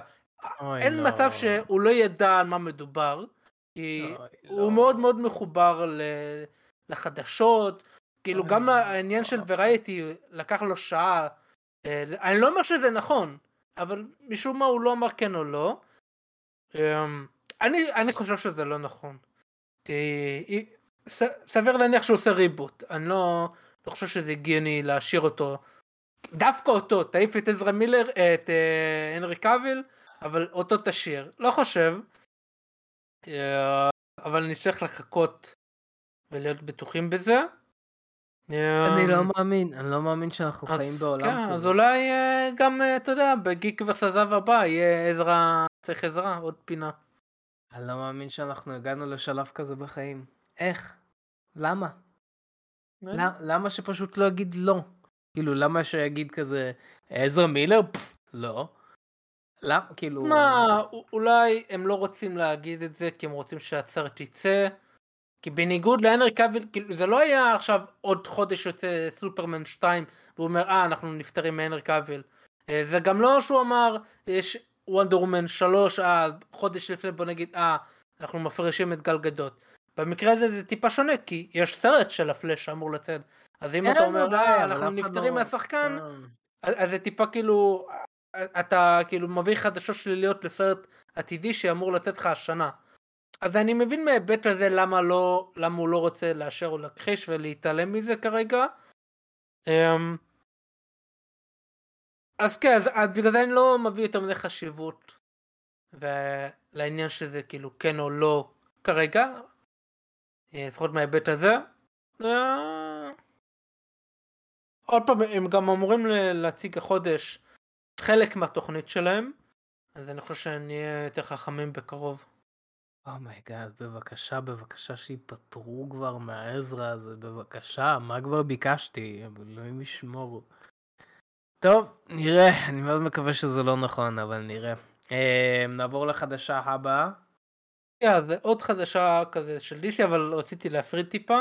אז היא יצאה, כרגע יש מלחמת גרסאות על בלק אדם, מי אמר מה, מי הוציא את החדשות על התקציב, האם הסרט רווחי וכל זה, ויש טיפה מלחמה בין בכירים בוורנר ברדרס נגד דוויין ג'ונסון, ויצא מאמר של וראייטי, אותו מאמר שאמר על וונדר וומן שהיא כאילו לא בתוכנית בלה בלה, זה חלק מזה, וחלק אחר מזה זה היה בכירים בוורנר ברדרס נגד דוויין ג'ונסון, וחלק מהדברים הם מעניינים, אז רציתי לדבר על זה. אוקיי. אחד מהבעיות שהיה להם איתו, זה שהוא התעקש על קרדיט על הפקת הסרט סופר פץ, והוא סורב, ולטענת לפחות אחד מהבכירים, הוא לא עשה מספיק כדי לשווק את הסרט. טיפה נתעכב על זה, אני חושב ש... מה? רגע. שנייה. כמה באמת הוא היה שותף ליצירת הסרט, חוץ מהמשחק? אני חושב שדי הרבה הוא הכריז על הסרט, הוא היה מההתחלה, הוא היה עם הפרויקט הזה מהיום הראשון שהכריזו עליו, הוא היה כוכב. מה, הוא היה מפיק, הוא היה... לא, הוא רצה לקבל קרדיט על הפקה, והם לא רצו לתת לו. עכשיו, יש לו את החברת הפקות 7 Bucks, שהם עשו גם את בלק אדם, והם לא רצו לתת לו, ואני חושב שפה וורנר ברדרס טועים, והבחירים האלה הם מאוד קטנונים. א', אני חושב שבין הדברים היחידים ששיווקו את הסרט זה דוויין ג'ונסון עצמו. אני בעצמי ראיתי אותו מתארך בהמון מקומות, היה גם קטע שלו עם קווין הארט, שהם הלכו למקום כזה שהם נתנו סתירות אחד לשני, עם מה זה היה, עם טורטיה וכל זה. כאילו הוא שיווק בלי סוף את הסרט, אני לא יודע על מה מדברים, זה מטומטם לגמרי. אתה משווק להסרט מיועד לגיל הרך. מה? הולכים לתת אחד לשני סתירות עם טורטיה. זה נשמע די מעניין. הסרט הזה הוא לגיל הרך יחסי. אפשר עם לפה. נו. אז אני לא בטוח שלשווק, כאילו, לשווק פר שחקן זה מה שעובד. לא, העניין הוא לא הצליח לשווק או לא. הם אומרים שהוא לא ניסה. הוא לא נתן את העבודה. כאילו זה שונה. ואני חושב שזה ממש לא נכון, לדעתי הוא לגמרי צודק, והם יצאו מאוד קטנונים במקור לפחות של וראייטי.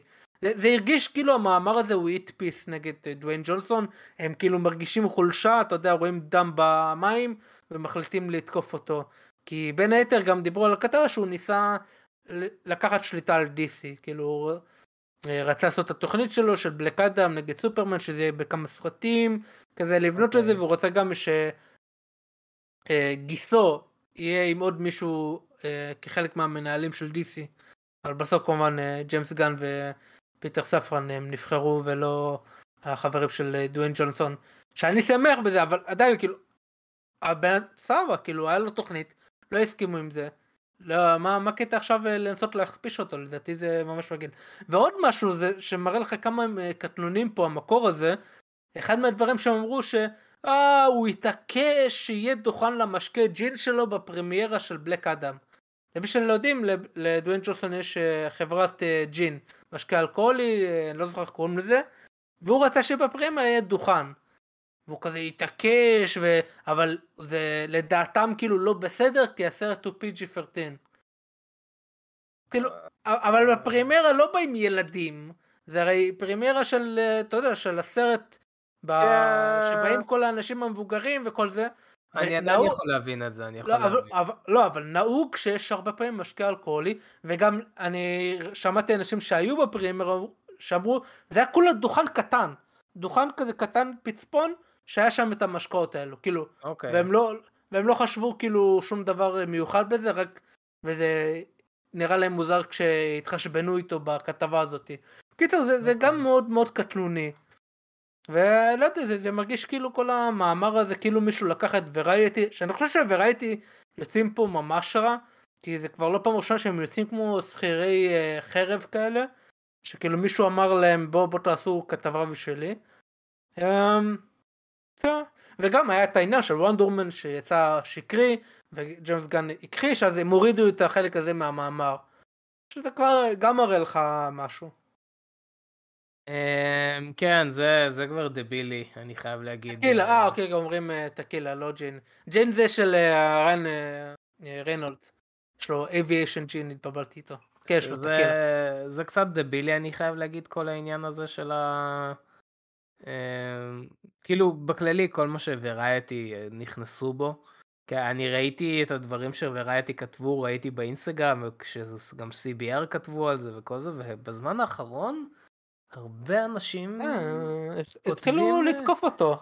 כן, לא מבין, כאילו, שוב, זה שהוא יצא קצת מטומטם עם כל העניין של DC וההיררכיה של הכוח ושניסה זה, כן, לגמרי, טעות שלו, אבל הנה, הוא כאילו, הוא משחרר מזה לאט לאט, למה צריך? כן, הוא גם, אתה יודע, הוא וג'יימס גן הוציאו את ההודעה המשותפת, שהכל בסדר, ממשיכים הלאה, הכל טוב. אני לא אוהב את עוד פעם, הם רואים דם במים, אז כזה מתחילים לתקוף אותו. כן, זה ממש מרגיש ככה. להשחיר את התדמית שלו, שלא יודע. כן, קצת, אני לא אהבתי את זה, אני לא אוהב את זה כל כך. טוב, בסדר. בוא נעבור לחדשה הבאה.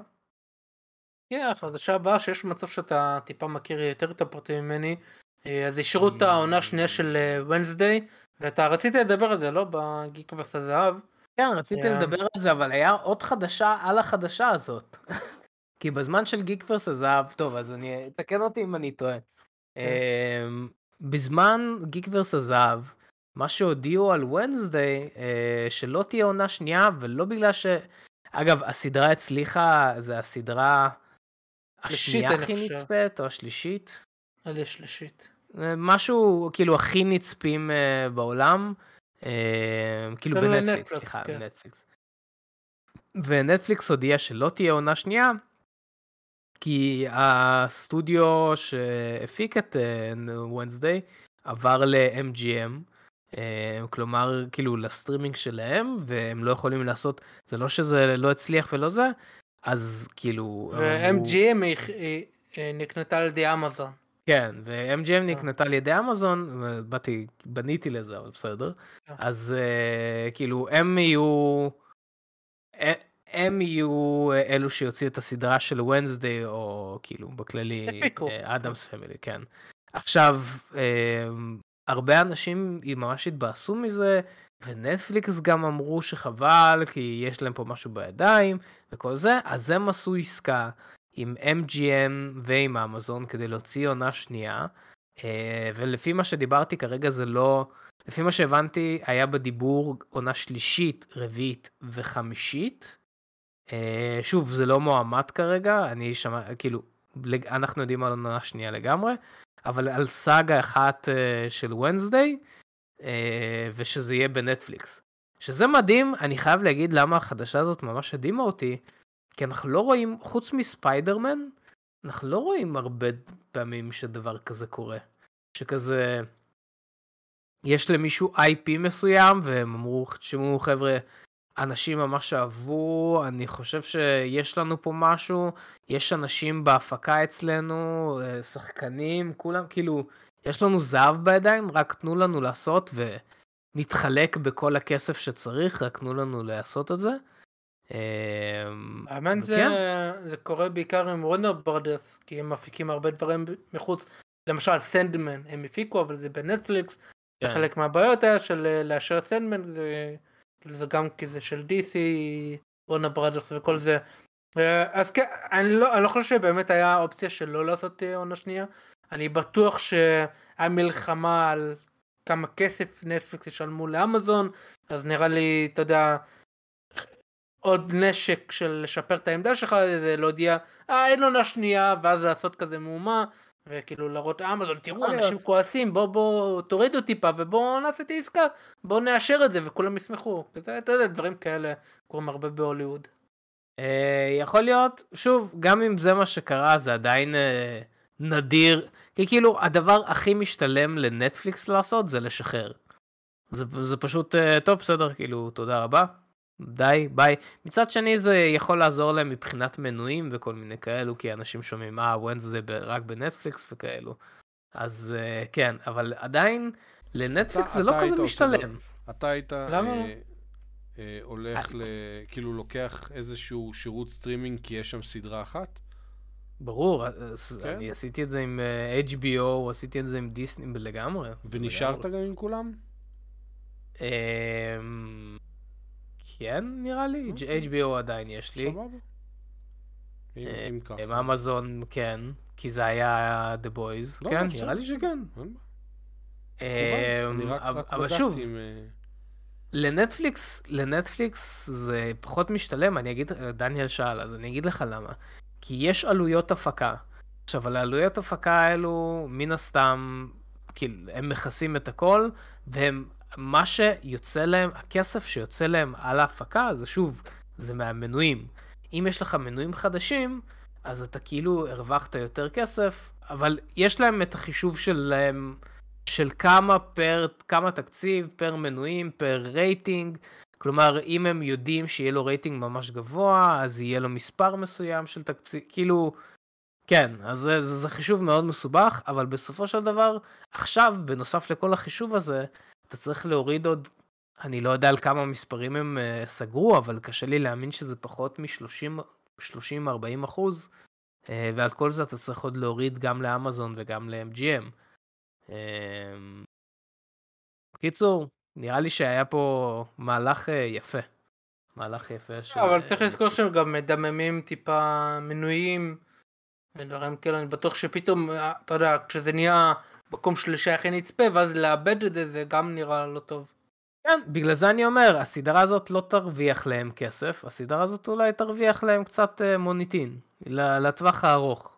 כסף היא לא תרוויח להם, זה יהיה הפסד כלכלי לנטפליקס קצת. אבל מבחינת הפקה, מבחינת כמה זה יביא, לא יודע, נראה. טוב, נעבור לחדשה הבאה. אז היו כמה דברים שקשורים לאבטר 2 שרציתי שנדבר עליהם. דבר ראשון זה עקף את טופגן, כי הסרט הכי מרוויח של 2022. זה כרגע ב-1.7 מיליארד, וכרגע יש מצב שזה יגיע גם ל-2 מיליארד, שזה המועדון הכי אקסקלוסיבי בהוליווד, מה שאומר שזה יהיה סרט שלישי של ג'יימס קמרון במועדון המאוד אקסקלוסיבי הזה, במידה וזה באמת יקרה, כי עדיין לא בטוח. זה הישג מדהים כאילו לג'יימס קמרון ולדיסני בכללי, ועכשיו ג'יימס קמרון גם כתגובה לכל זה הוא אמר הנה עכשיו סרטי המשך בטוח יהיו, הוא כזה מקודם אמר אני לא יודע אם זה לא יהיה רווחי אז אולי זה לא יקרה סרטי המשך וכל השטות האלה, למרות שאני חשבתי ששלוש בטוח יהיה, הוא כבר צילם כמעט את כל הסרט, הוא כאילו הגיע לזה נורא מהר. כן, כן, זה מאוד מהר, וגם השבוע קודם שזה עלה ב-6% כזה, כאילו זה ה-60 מיליון וזה טיפה עלה, שזה מאוד חריג, כי לפעמים, זה בדרך כלל יורד ב-50, ככה משבוע לשבוע, אם זה סרט טוב אז זה ירד כזה ב-40 ואז אולי 30, כאילו, והירידה נהיית יותר קטנה כשמדובר בסכומים קטנים יותר, תלוי בסרט, וקורה כשאתה, אתה יודע, אתה כבר על מיליון, לפעמים אתה עולה, לא יודע, יש לך סופש טוב, אז אתה כאילו שבוע שעבר הרווחת מיליון, עכשיו תרוויח 1.1 מיליון, ואז עלית וזה נחשב הישג, אבל כשאתה על 60 מיליון, ואז כאילו אתה עולה כאילו, גם אם זה טיפה, זה מאוד מרשים, אז כן, זה יפה לו, ובנוסף לזה, כן, הוא אמר משהו שטיפה הצחיק אותי, הוא כזה עשה טיזינג טיפה לסרט הבא אני חושב, שיהיה עוד שבט של נביא, שהוא קשור יותר לאש, והוא כזה, הם נקראים האש פיפול, שהם כזה משתמשים באש לצרכים שלהם, שזה לא טיפה... מתבייש. כן, זה בדיוק מה שכולם אמרו, מה, תקרא לזה אבטר כבר וזהו. יש כאילו, לא הבנתי, זה... לא, היה אבטר, הכשף האחרון, כאילו כל הקטע הזה שלה. גם קוראים לך אבטר, גם היה לך שבט ביער. כאילו, הנביא הראשונים הם היו אנשי יערות, אז בוא נגיד זה אנשי היבשה. בשני זה היה אנשי מים, literally the way of water, ובסרט השלישי הוא רוצה אנשי אש, כאילו... בוא תעשה אבטר וזהו, תקרא לזה The Way of Fire. לא, יש לו גם Way of, לא Way of the Wind, אבל משהו כזה, Wind of Change או whatever, גם קור. זה אחד הטייטלים של הסרטים שלו, לא? לא זוכר. משהו כזה, אוקיי. כן, טוב. מה זה, שיר של סקורפיון, כאילו? כן. The Wind of Change? קצת, לא יודע. אני לא יודע מה אני מרגיש על כל הטרילוגיה הזאת, כאילו על כל הסרטים האלו, זה... לא יודע, פשוט לא יודע. טוב, אבל כל הכבוד לאבטר. כן. שרביע. אגב, זאת האבטר, לא זאת בתמונה, אבל יש גם את האבטר שיכולה להתחבר. אז זה טיפה. כן, גם זה שהיא מקבלת חזייה. קצת. טוב, חדשה הבאה. כן, החדשה הבאה, יצא דיווח שאירון טיילור ג'ונסון יצא להיפגש עם המפיקים של ג'יימס בונד. אשכרה, וואו. כן.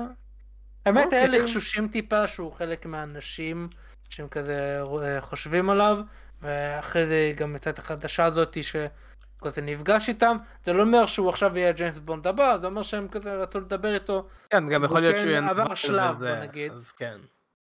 ואני לא בטוח, אני לא יודע. איך שהוא היה בבולט טריין? כן, נכון.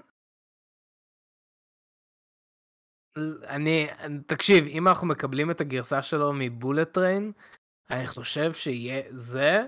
למרות שעדיין, כאילו, אני עדיין, יש לי תקווה קצת לראות את הנרי קאבל. אוקיי, בוא אני אשאל אותך שאלה. נו. גם אותך מתן. נגיד הוא יהיה הג'יימס בונד הבא. איזה קהל, איזה דמוגרפיה אתם חושבים שזה ימשוך? ההחלטה הזאת.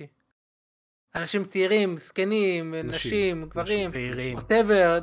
נשים. באיזה גילאים? כן, כאלה. מה כאלו?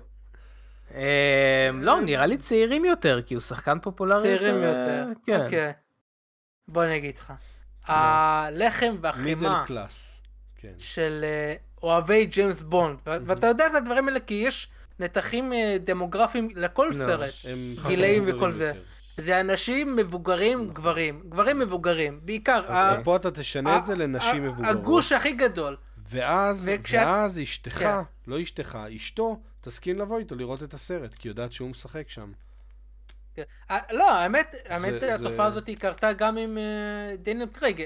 היה פרק במודרן פמילי, שהוא כזה רצה לראות את בונד, ואז כזה גם אשתו כזה, בוא, דניאל קרייג יש לו סצנה בלי חולצה, שמעתי, יאל בוא נלך. באחד הפרקים, נראה לי בסקייפול כשזה יצא, או ספקטר.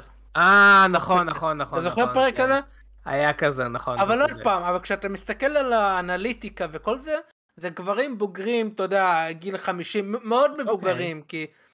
אז השאלה היא, כשאתה בוחר מישהו כזה, אתה הולך נגד הקהל שלך, מצד אחד אתה יכול לחשוב, אני רוצה לפתוח לקהלים חדשים, אבל הפעמים שזה הצליח, ובאמת שמרת גם את הקהל הישן שלך, וגם הצלחת להגיע לקהל אחר, זה מאוד מאוד חריג שאתה באמת מצליח לעשות את זה, הרבה פעמים אתה מאבד את הקהל הגדול הישן שלך, ואתה מרוויח טיפה ממה שרצית, כך שאתה יוצא קרח משני הצדדים, אני אגיד את המשפט הזה. אז מה אתה מנסה להגיד? אני לא יודע אם זאת בחירה טובה. לא יודע אם זאת בחירה נכונה גם. הוא יכול להיות ג'יימס בונד מצוין, כאילו... עוד פעם, אני לא... אני הייתי רוצה לראות בתור ג'יימס בונד. הנרי קאביל. כן, אבל זה היה עוזר לך לדמוגרפיה שאמרת? לא, זה סתם יעשה לך תחושה טובה. לא, הוא יותר נוטה לגילאים יותר מבוגרים. הוא גם נראה... נראה לי זה... לא, מה... קודם כל, הוא גם היה עם דניאל קרייג. הם היו... כשדניאל קרייג נבחר, הנרי קאביל היה גם חלק מהמועמדים, והם בחרו את דניאל קרייג כי הם לא רצו את הנרי קאביל, כי הוא היה צעיר מדי.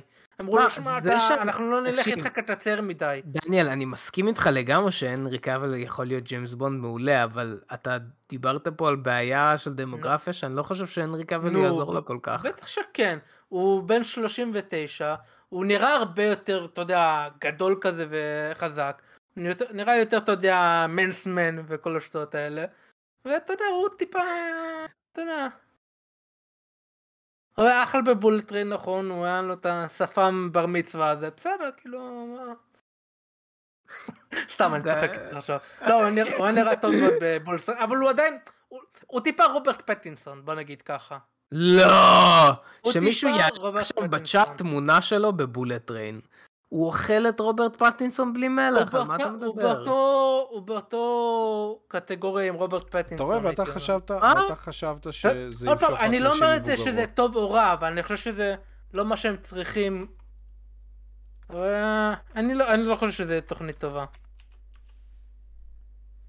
מה, בכל מקרה... טוב, הנה, תראה מה מתן שלך, על מה אתה מדבר? הוא לא יכול להיות ג'יימס בונד. לא, ברור שהוא, תראה את זה. הוא יכול להיות סוכן שבת. אני חושב שזה אחלה דבר. טוב, בוא נעבור לנושא אחר לפני שאנחנו מגיעים לשבת. אומייגאד. הוא לא יכול להיות. בוא נעבור. בטנט הוא היה... יותר אם כבר כזה, אבל היה לו זקן כזה. אבל ג'יימס בונד צריך להיות מגולח. למה? לג'יימס בונד אין ספק. מה? למה אתה כזה... כי זה הנראות, זה האימג' של ג'יימס בונד. אנחנו התקדמנו. לא, דברים משתנים. אנחנו התקדמנו, מה אתה זה? דברים משתנים, זה כמו...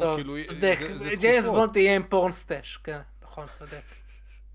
בוא נעבור, נעשה לפני שזה יגיע למקומות, כן. כן, קדימה. חדשה הבאה, אז דווח על המשכורות. שקיבלו הקאסט הענק של דברים מוזרים לעונה האחרונה, העונה החמישית.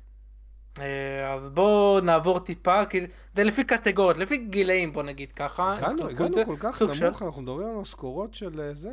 למה? זה מעניין.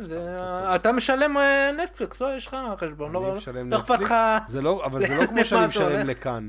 כי נטפליקס אני משלם מבחירה, כאן אתה יודע, לוקחים לי כסף, לא משנה מה. אני הולך לעבוד, לוקחים לי כסף על מה שאני רואה בכאן. אז כאילו זה מעניין אותי כמה אני משלם בכאן. בכל מקרה. אז המשכורות שיהיו, אז דיוויד ארבור וויונה ריידר, הם יקבלו 9.5, או 9.5 מיליון על כל העונה, אז הם יקבלו הכי הרבה. אז מתחת זה הילדים, פין וולפארד, נועה שנאפ, קלב מקלפין, גייטן, סיידי סינק, הם יקבלו 7 מיליון כל אחד. ואחרי זה יש את נטלי דייר, ג'וי קירי, מאיה אוק, צ'רלי וויטון, כאילו המבוגרים יותר כאילו, אתה יודע, הביניים בוא נגיד ככה, הם יקבלו 6 מיליון אמרתי, ומה שמצחיק זה שלא דווח כאילו כמה מילי בובי בראון תקבל, והסיבה היא כי יש לה חוזה מיוחד עם נטפליקס, חוזה של כמה דברים, בין היתר גם המשכורת של הדברים מוזרים, בגלל שאתה יודע, יש אנולה הולמס וכל הדברים האלו, אז לא ידעו כמה היא קיבלה ספציפית, אני בטוח שהיא קיבלה הכי הרבה, אבל מאחרים. כן, נחמד. המון המון כסף רק למשכורות, כאילו, אם מישהו רוצה לחשב, לא יודע, זה מגיע אולי ל-100 מיליון, לא? 70 מיליון? רק משכורות. זה מגיע מהדבר הקודם שדיברנו עליו, שהתקציבים של נטפליקס, של ההפקות של נטפליקס, מתחיל לעלות למקומות מאוד מאוד לא כאילו גבוהים בשבילם, ונטפליקס, המניה של נטפליקס בירידה כבר איזה חצי שנה. זו עונה אחרונה של אחת הסדרות הכי ענקיות שלהם. Knives Out, כאילו, הסרט השני היה מצוין וכולנו אהבנו אותו, אתה זוכר את מה שהם הביאו, 100 מיליון לריין ג'ונסון, 100 מיליון... ברור, כן, כן, כן, אני זוכר. זה מה שאני אומר. התקציבים שלהם מגיעים למקומות לא טובים. מה זה לא טובים? אנחנו נהנים מזה. אני מאוד נהניתי גם מ-Wednesday, נהניתי גם מ-Knives Out, אבל בשבילם אני לא בטוח כמה הם עוד יכולים להחזיק... זה משנה לנו, כי כשהדברים האלה עולים, והמשכורות והתקציבים של סרטים עולים, זה מגביל מה אתה יכול לראות בקולנוע. ככל שהתקציבים עולים, יהיה פחות סרטים קטנים, כי אז לא שווה לך להוציא אותם לקולנוע וכל זה, וזה משפיע על מה אתה תראה בקולנוע קיצר. כן, טוב, בוא נראה, מעניין אם תהיה איזושהי הודעה בזמן הקרוב בנטפליקס, או איזשהו שינוי, כי... כן, נטפליקס בצרות קצת, ממש ממש בצרות. הם למדו מהתוכנית הכלכלית של לוגן פול, קצת. טוב, בואו נמשיך לחדשה הבאה. כן, אז עוד חדשה שהיא טיפה ציובה, טיפה, אבל יש למה לדבר על זה. אז אתם זוכרים שלפני כמה חודשים דיברנו על זה שהשואו-ראנר של House of the Dragon עזב, אחד מהם, כי יש זוג, שהם היו, אז מיגל ספוצ'ניק, שהוא היה אחד מהוותיקים של משחקי הכס, שהוא גם היה שואו-ראנר, אחד מהם, והוא עזב, אחרי, כאילו, באמצע שעונה אחת שודרה, כזה דווח שהוא עזב ולא ידוע למה, ועכשיו מתחילים לצאת כאילו דיווחים על מה קרה, ומסתבר שהיה לו ריב גדול עם HBO, בקשר לאשתו, כי אשתו הייתה מפיקה של העונה הראשונה, והוא רצה שהיא גם תקבל קרדיט הפקה על עונה 2, ו-HBO החליטו שהם לא רוצים, הם אמרו לא, אין לה מספיק ניסיון, היא לא כאילו צריכה לקבל, וכזה הם התחילו לריב, ו-HBO כאילו ביקשו מישהו שיגשר מוונר בראדרס, וזה לא עזר, ודברים התפוצצו והוא עזב. עכשיו, אתה יודע, כשקראתי את הכותרת, אמרתי, מה זה השטויות האלה? מה זה כאילו כמו נפוטיזם, אתה, כאילו, זה נראה לא טוב, כאילו, אתה דואג כאילו לשתך, כאילו, סתם רוצה לסדר לעבודה, אבל לא יודע, כשאתה חושב על זה ואתה קורא טיפה, אני יכול להבין אותו לגמרי, כי אם HBO אומרים, לא, היא לא צריכה לקבל הפקה בעונה 2, כי אין לה ניסיון, אז מה זה אומר על העונה ראשונה שכבר הבאתם לה קרדיט, ומסתבר שהיא כן עשתה עבודה, לפי מה שדווח היא הציעה שהם יעשו את זה על Dance of the Dragon, כי בהתחלה עוד אמרו נעשה על הדיינסטי של הטרגריה, ומסתבר זה היה הרעיון שלה, והיא דחפה לזה, והיא הייתה, כאילו, אם פתאום בעונה 2 אין לה ניסיון, למה הסכמתם לזה בעונה 1? זה אומר שאתם יצאתם לא בסדר, כאילו זה לא, זה טיפה חור, כאילו, אתם... לא, בדרך כלל...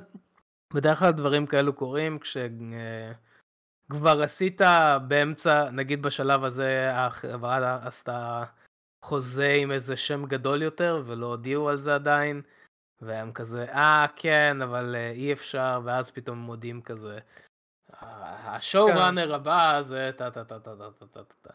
לא, אבל הוא היה עבודה מאוד גדולה, הם נלחמו להשאיר אותו, וגם אונר בראדרס, זה היה די בלגן בחברה, כאילו, הם רצו להשאיר אותו, כל פעם הוא אחד הוותיקים, הוא גם, הוא עושה להם עוד סדרות, הוא כאילו, הם רצו להשאיר אותו, ואני די כאילו בצד שלו, כאילו, אני לא יודע את כל הפרטים, אז אני לא עכשיו להילחם על זה, אבל נראה שזה הגיוני, כאילו, אם הבאתם לקרדיט בעונה הראשונה, והיא עשתה משהו, אתם לא יכולים להגיד פתאום אין לה ניסיון, בעונה 2, זה לא הגיוני. זה נשמע לי קצת פישי מדי בשביל שזה כזה. עכשיו, למה עוד, מה עוד גורם לי לצדד בו?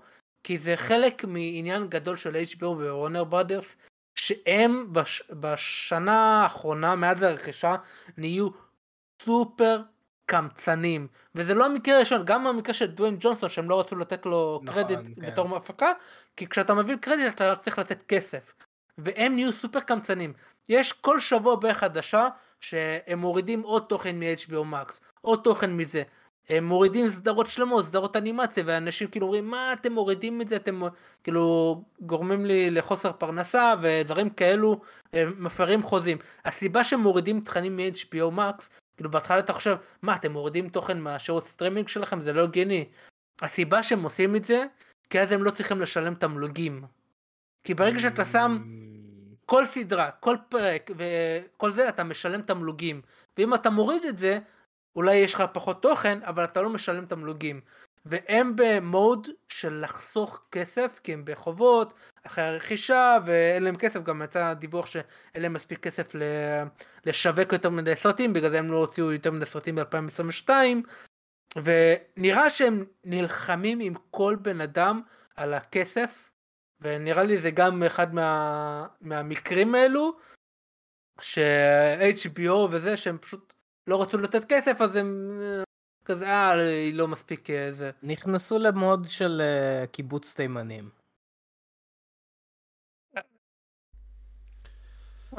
אנחנו, טוב, בסדר, שנה חדשה.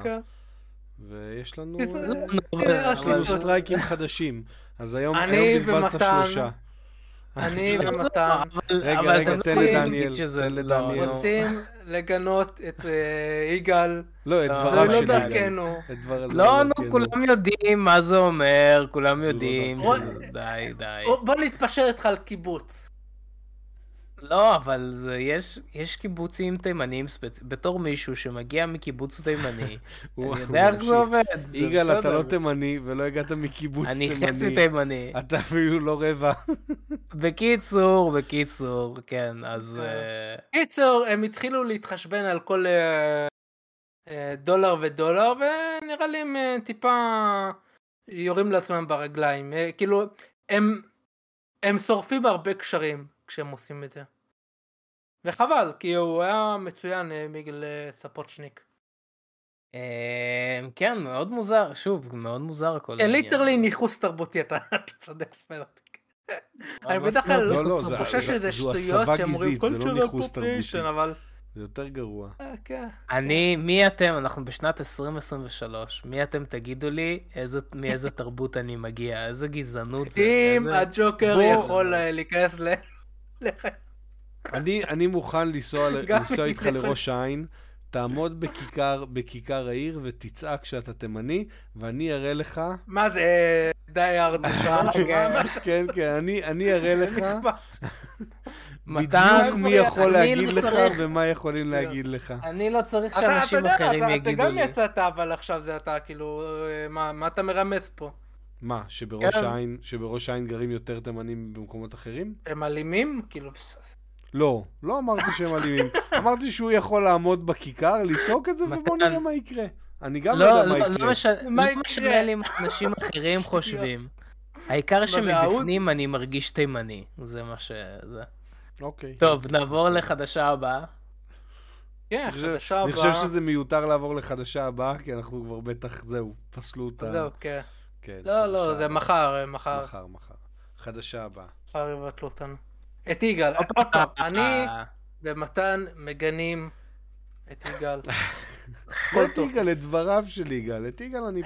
גם וגם. גם, אוקיי, יאללה, בסדר. חדשה הבאה מגניבה. אנחנו לא מגנים את דבריו, אנחנו כבר מגנים מהכל, אתה יודע, מה שיהיה, גם בעתיד, גם בעתיד. רגע, חדשה הבאה. חדשה הזאת היא מעניינת. אוקיי, אז... אם אתם זוכרים, יוצא סרט של בורדרלנדס, ומי שמביים אותו הוא אלי רוף, הבן אדם הימני בתמונה. שוב אתה זה, עכשיו הבן אדם הימני, עכשיו אתה החלטת לו באיזה צד הוא יושב. כן, כי אני שמתי אותו בפוטושופ בצד ימין. אז ליטרלי בחרתי איפה יושב. נו. אז הוא הבמאי, אבל הסרט צריך לעשות צילומים חוזרים. הם מתכננים רישוץ של שבועיים בערך. הבעיה שהוא לא יכול, אין לו איך להכניס את זה ללוח זמנים שלו, וכאילו בהתחלה החדשה הייתה שטים מילר, הבמה של דדפול, ומה הוא עושה לאחרונה? סרט שפחות הצליח נראה לי. לאב דסן רובוטס? לא, הוא הפיק את זה יותר, וגם הוא הפיק את הטרמינטור, כן, מה זה הפיק את זה? דארק פייט. לא, הוא ביים את דארק פייט. הסטודיו שלו... מדברים עליו בתור במאי, אוקיי, טוב. לאב דסן רובוטס הוא ביים איזה 3 פרקים בכל עונה. מה זה פחות? מה זה אומר פחות? זה יצירת אומנות. נכון, אבל זה סדרה, זה גם סדרת CGI, לא משנה, קיצר. מה, רגע, לא, בואו. מדברים על סרט לייב אקשן. אוקיי, נו, בסדר. אוקיי. הוא, כאילו, הידיעה שהוא פתאום, שטים מילר מחליף את אלי רוף ברישות. ואז כזה אמרו, מה, פיתרו אותו, את אלי רוף, מה, יש בעיות עם הסרט? אז מסתבר שפשוט אלי רוף הוא כרגע מביים עוד סרט שנקרא Thanksgiving, סרט אימה כזה, והוא פשוט, כאילו, אין לו זמן לעשות את הרישות הזה, אז הוא ביקש מטים מילר, מסתבר ש... חברים, הוא ביקש ממנו, שמע, אתה יכול לביים את הרישוץ האלה ולעשות לי את הג'סטה הזאת, וטים מילר הסכים, אז זה כל החדשה. זה מצחיק, כי החדשה הזאת נכתבה בכל כך הרבה דברים, בכל כך הרבה מקומות של כזה, טים מילר הולך לביים את בורדרלנד, ואני ראיתי את זה וכל כך התלהבתי, וכן, זה לא רק, זה רק רישוץ. שזה מצחיק שזה נהיה כזה, תשמע, אני חולה על טים מילר, באמת, כאילו, אני חולה על הדברים שלו, על זה שהוא ביים את לאב דסן רובוטס, הרבה מאוד חלקים משם, הסטודיו שלו, הוא גם עשה את ה-CGI של סוניק, כאילו היה אחראי, כאילו בין היתר. הוא באמת עשה מלא דברים, אני חושב שבכללי, הוליווד צריכים להביא לו סרט מלא, כאילו רק לסטודיו שלו. אני חושב שהם יכולים, למרות שהם כל כך טובים בכל התחום הזה של גיימינג, כי הסטודיו של טים מילר בלור עושה הרבה להרבה משחקים כזה קאטסינים, הוא נכנס לאור הזרקורים בהוליווד בעיקר בגלל הקאטסין שלו באינג'אסטיס. לא, ב-DC Universe, כן, הסרט הזה, הוא עשה קאטסינס מדהימים, ואז כזה כולם שמו לב אליו, ומפה ושם, ואז התגלגל, הוא עשה דדפול, וככה המשיך. שוב, אני פשוט חושב שצריך להביא לו סרט משלו, לסטודיו שלו, לא ולברנג'ה. טוב, נעבור לחדשה. אם מדברים על קאטסינס של משחקים, אתה ראית את הסרטון הקצר הזה של מרוול סנאפ? כן, ראיתי. הוא ממש טוב, צריך לתת לסטודיו הזה איזה אנימה של מרוול לעשות. אנימה. לא, כן, זה מה שיפה, כי בתעשייה היום, בתעשיית הגיימינג, פתאום אתה מבין שיש... צריך להביא ליותר אנשים בתעשיית הגיימינג לחופש אומנותי בסרטים. זה מה שיש לי להגיד. בואו נמשיך לחדשה הבאה. לתת, אפשר לתת להם. סרטי אנימציה, למה לא? כן. חדשה הבאה, חדשה מעניינת שרציתי לדבר עליה. טיפה, אני לא חושב שאנחנו מדברים על התחום הזה מספיק, ופה אמרתי, אוקיי, זה חדשה מאוד מעניינת עם דיון די מעניין שאפשר לנהל עליו.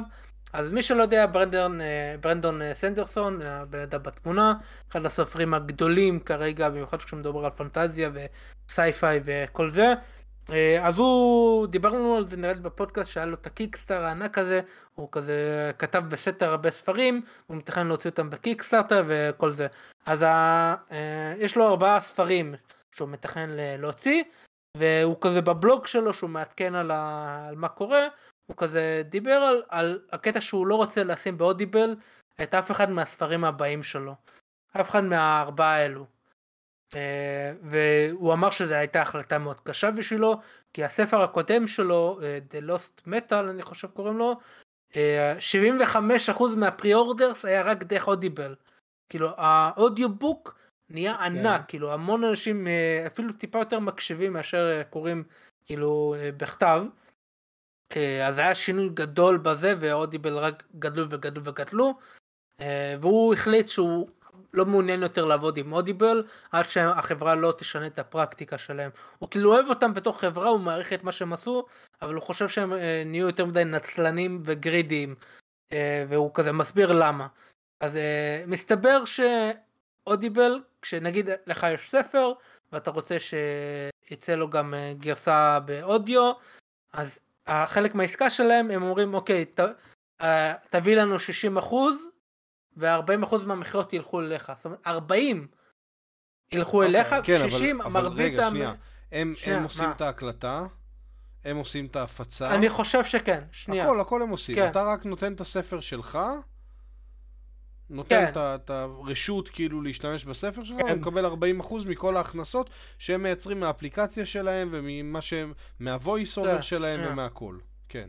כן, אבל גם אתה לא מדפיס בבית שלך ספרים. לא אמרתי, לא, זה חשוב רק אבל לציין. זה לא... אתה הולך לבית דפוס. זה לא שאתה נותן להם את הכל והם רק מפציצים את זה. שנייה, חכה, רגע, דקה. אגב, בספרים פיזיים, החנות לוקחת 50%. לא החנות, חברת ההוצאה לאור. כן, 50%. 50%, אוקיי. 50% מהמחיר. לא, נראה לי גם החנות עצמה. כאילו, ואז, מ-50%, אז ההוצאה לאור אולי לוקחים. לא משנה, בכל מקרה. אבל אם אתה 40% הזה אתה מקבל רק אם אתה עושה חוזה אקסקלוסיבי אצל אודיבל. זאת אומרת אם אתה רוצה לשים בכמה פלטפורמות אתה מקבל רק 25% מהזה. ואומרים אתה רוצה 40% אתה צריך לעשות חוזה אקסקלוסיבי. זאת אומרת שאתה כאילו הם מוסרים עליך להיות במקום אחר, שזה יכול להיות, זה משתלם בסוף של דבר, במיוחד אם אתה אינדי ואתה יודע, אתה סופר קטן, כי... תמלוגים שסופר מקבל היום נעים בין 10 ל-20% מהמחיר הקטלוגי לפני מע"מ. זאת אומרת שאם ספר עולה 90 שקל, הסופר מקבל פחות מ10 שקלים. איפה אבל? בארץ? כאילו בחול? גם בארץ, גם בחול. לא יודע, ככה הוא מדבר על זה, אז כאילו אני מניח ש... זאת אומרת ששם זה הרבה יותר, כאילו אודיו נותנים, בסדר, קצת יותר... אני חושב שזה לא, וככה במיוחד אם אתה מדבר על אי-בוקים ודברים כאלו. יכול להיות, כן, אני בטוח שכשזה דיגיטלי זה בסוף יותר. מהבלוג של ברנדון, מה שהוא אמר זה שמרוויחים יותר כסף כאילו בחוזים מרגיל כאילו. אוקיי. ככה הוא גרם לזה לשם, ואני בטוח שהוא מבין על מה הוא מדבר. קיצר, אז הוא אמר שהוא לא מעוניין לתת יד בפרקטיקה הזאת יותר, והוא החליט לא לעשות איתם שום דבר, וללכת עם ספוטיפיי וספיצ'בל, שיש להם פלטפורמה מאוד מאוד קטנה, כי נראית אודיבל עם מונופול כאילו פחות או יותר בשוק, 80% אולי אפילו יותר, ספוטיפיי ניסו קצת להיכנס לזה, אבל כן, לא... כן, אבל הם עדיין לא מספיק חזקים, וכמובן... גם החברות האחרות של האודיובוק, הם פחות או יותר לוקחים מאודיבל, כאילו. כן. אז כך שאתה תתקשה למצוא באמת חברה שהיא לא עובדת איתם. קיצר, והוא החליט לתת להם מסר, בוא נגיד ככה, למרות שהוא יפסיד הרבה כסף מזה, בגלל שהם עוד פעם, הנתח שוק הוא מאוד גדול באודיובוק, והם חברת אודיובוק. והרבה אנשים אין להם כוח לעבור פלטפורמה, אתה יודע, יש לך מנוי באודיבל, אתה עדיף להישאר שם ואתה לא תלך עכשיו כל פעם לפלטפורמה אחרת בשביל הספר הזה יהיה פה, הספר הזה יהיה פה, והוא מבין שהוא יפסיד כסף, אבל בכל זאת הוא רוצה להעביר את המסר הזה, לא חסר לו כסף, כמובן הוא סופר מצליח, רק אגב, גם עם ספיצ'יפיי, הוא סיפר שספיצ'יפיי הביאו לו חוזה ענק שהוא יקבל 100% מהרווחים, וכמובן, אבל תמורת הפרסום, הרי הוא מודיע שהוא יהיה בספיצ'יפיי, ויביא להם קליקים וכאלה, והם רצו לתת לו 100% מהרווחים, והוא אמר שהוא לא מסכים, כי הוא יודע שלא כולם יקבלו את זה, והוא לא רצה להיות מיוחד, הוא אמר, המחיר שאתם מביאים לבן אדם הרגיל, זה המחיר שאני רוצה לקבל. לפחות יש לו יושרה, אוקיי. כן, שמע, אני לא יכול להגיד לאנשים, אל תשתמשו באתר הזה, אל תשתמשו באתר הזה, אני פחות מקשיב לאודיובוקים, אני כן רוצה להיכנס לזה יותר, אני חושב שאני אוכל לקרוא ספרים יותר אם אני אעשה את זה, אז כן, זה בסה, אבל אני מקווה שדברים ישתפרו מפה. אני חייב להגיד, כאילו, להבין לזה קונטרה. איגן שמשתמש בזה הרבה, אני חייב להבין, כאילו, אתה מסוגל תוך כדי עבודה להאזין לספר ולקלוט את מה שקורה שם, וכאילו להשתמש בדמיון בשביל לייצר את אותה עניין של הספר. אני אגיד לך את האמת, אני פחות מקשיב לזה כשאני בעבודה, כי אני מרוכז, אבל נגיד באימונים, אני נוהג ככה, כן, קודם כל אני נוהג ככה, זה נכון, אבל אני נוסע לרכיבת אופניים של כזה שעתיים, ואני מקשיב לאודיובוק בכיף, כאילו. מעניין.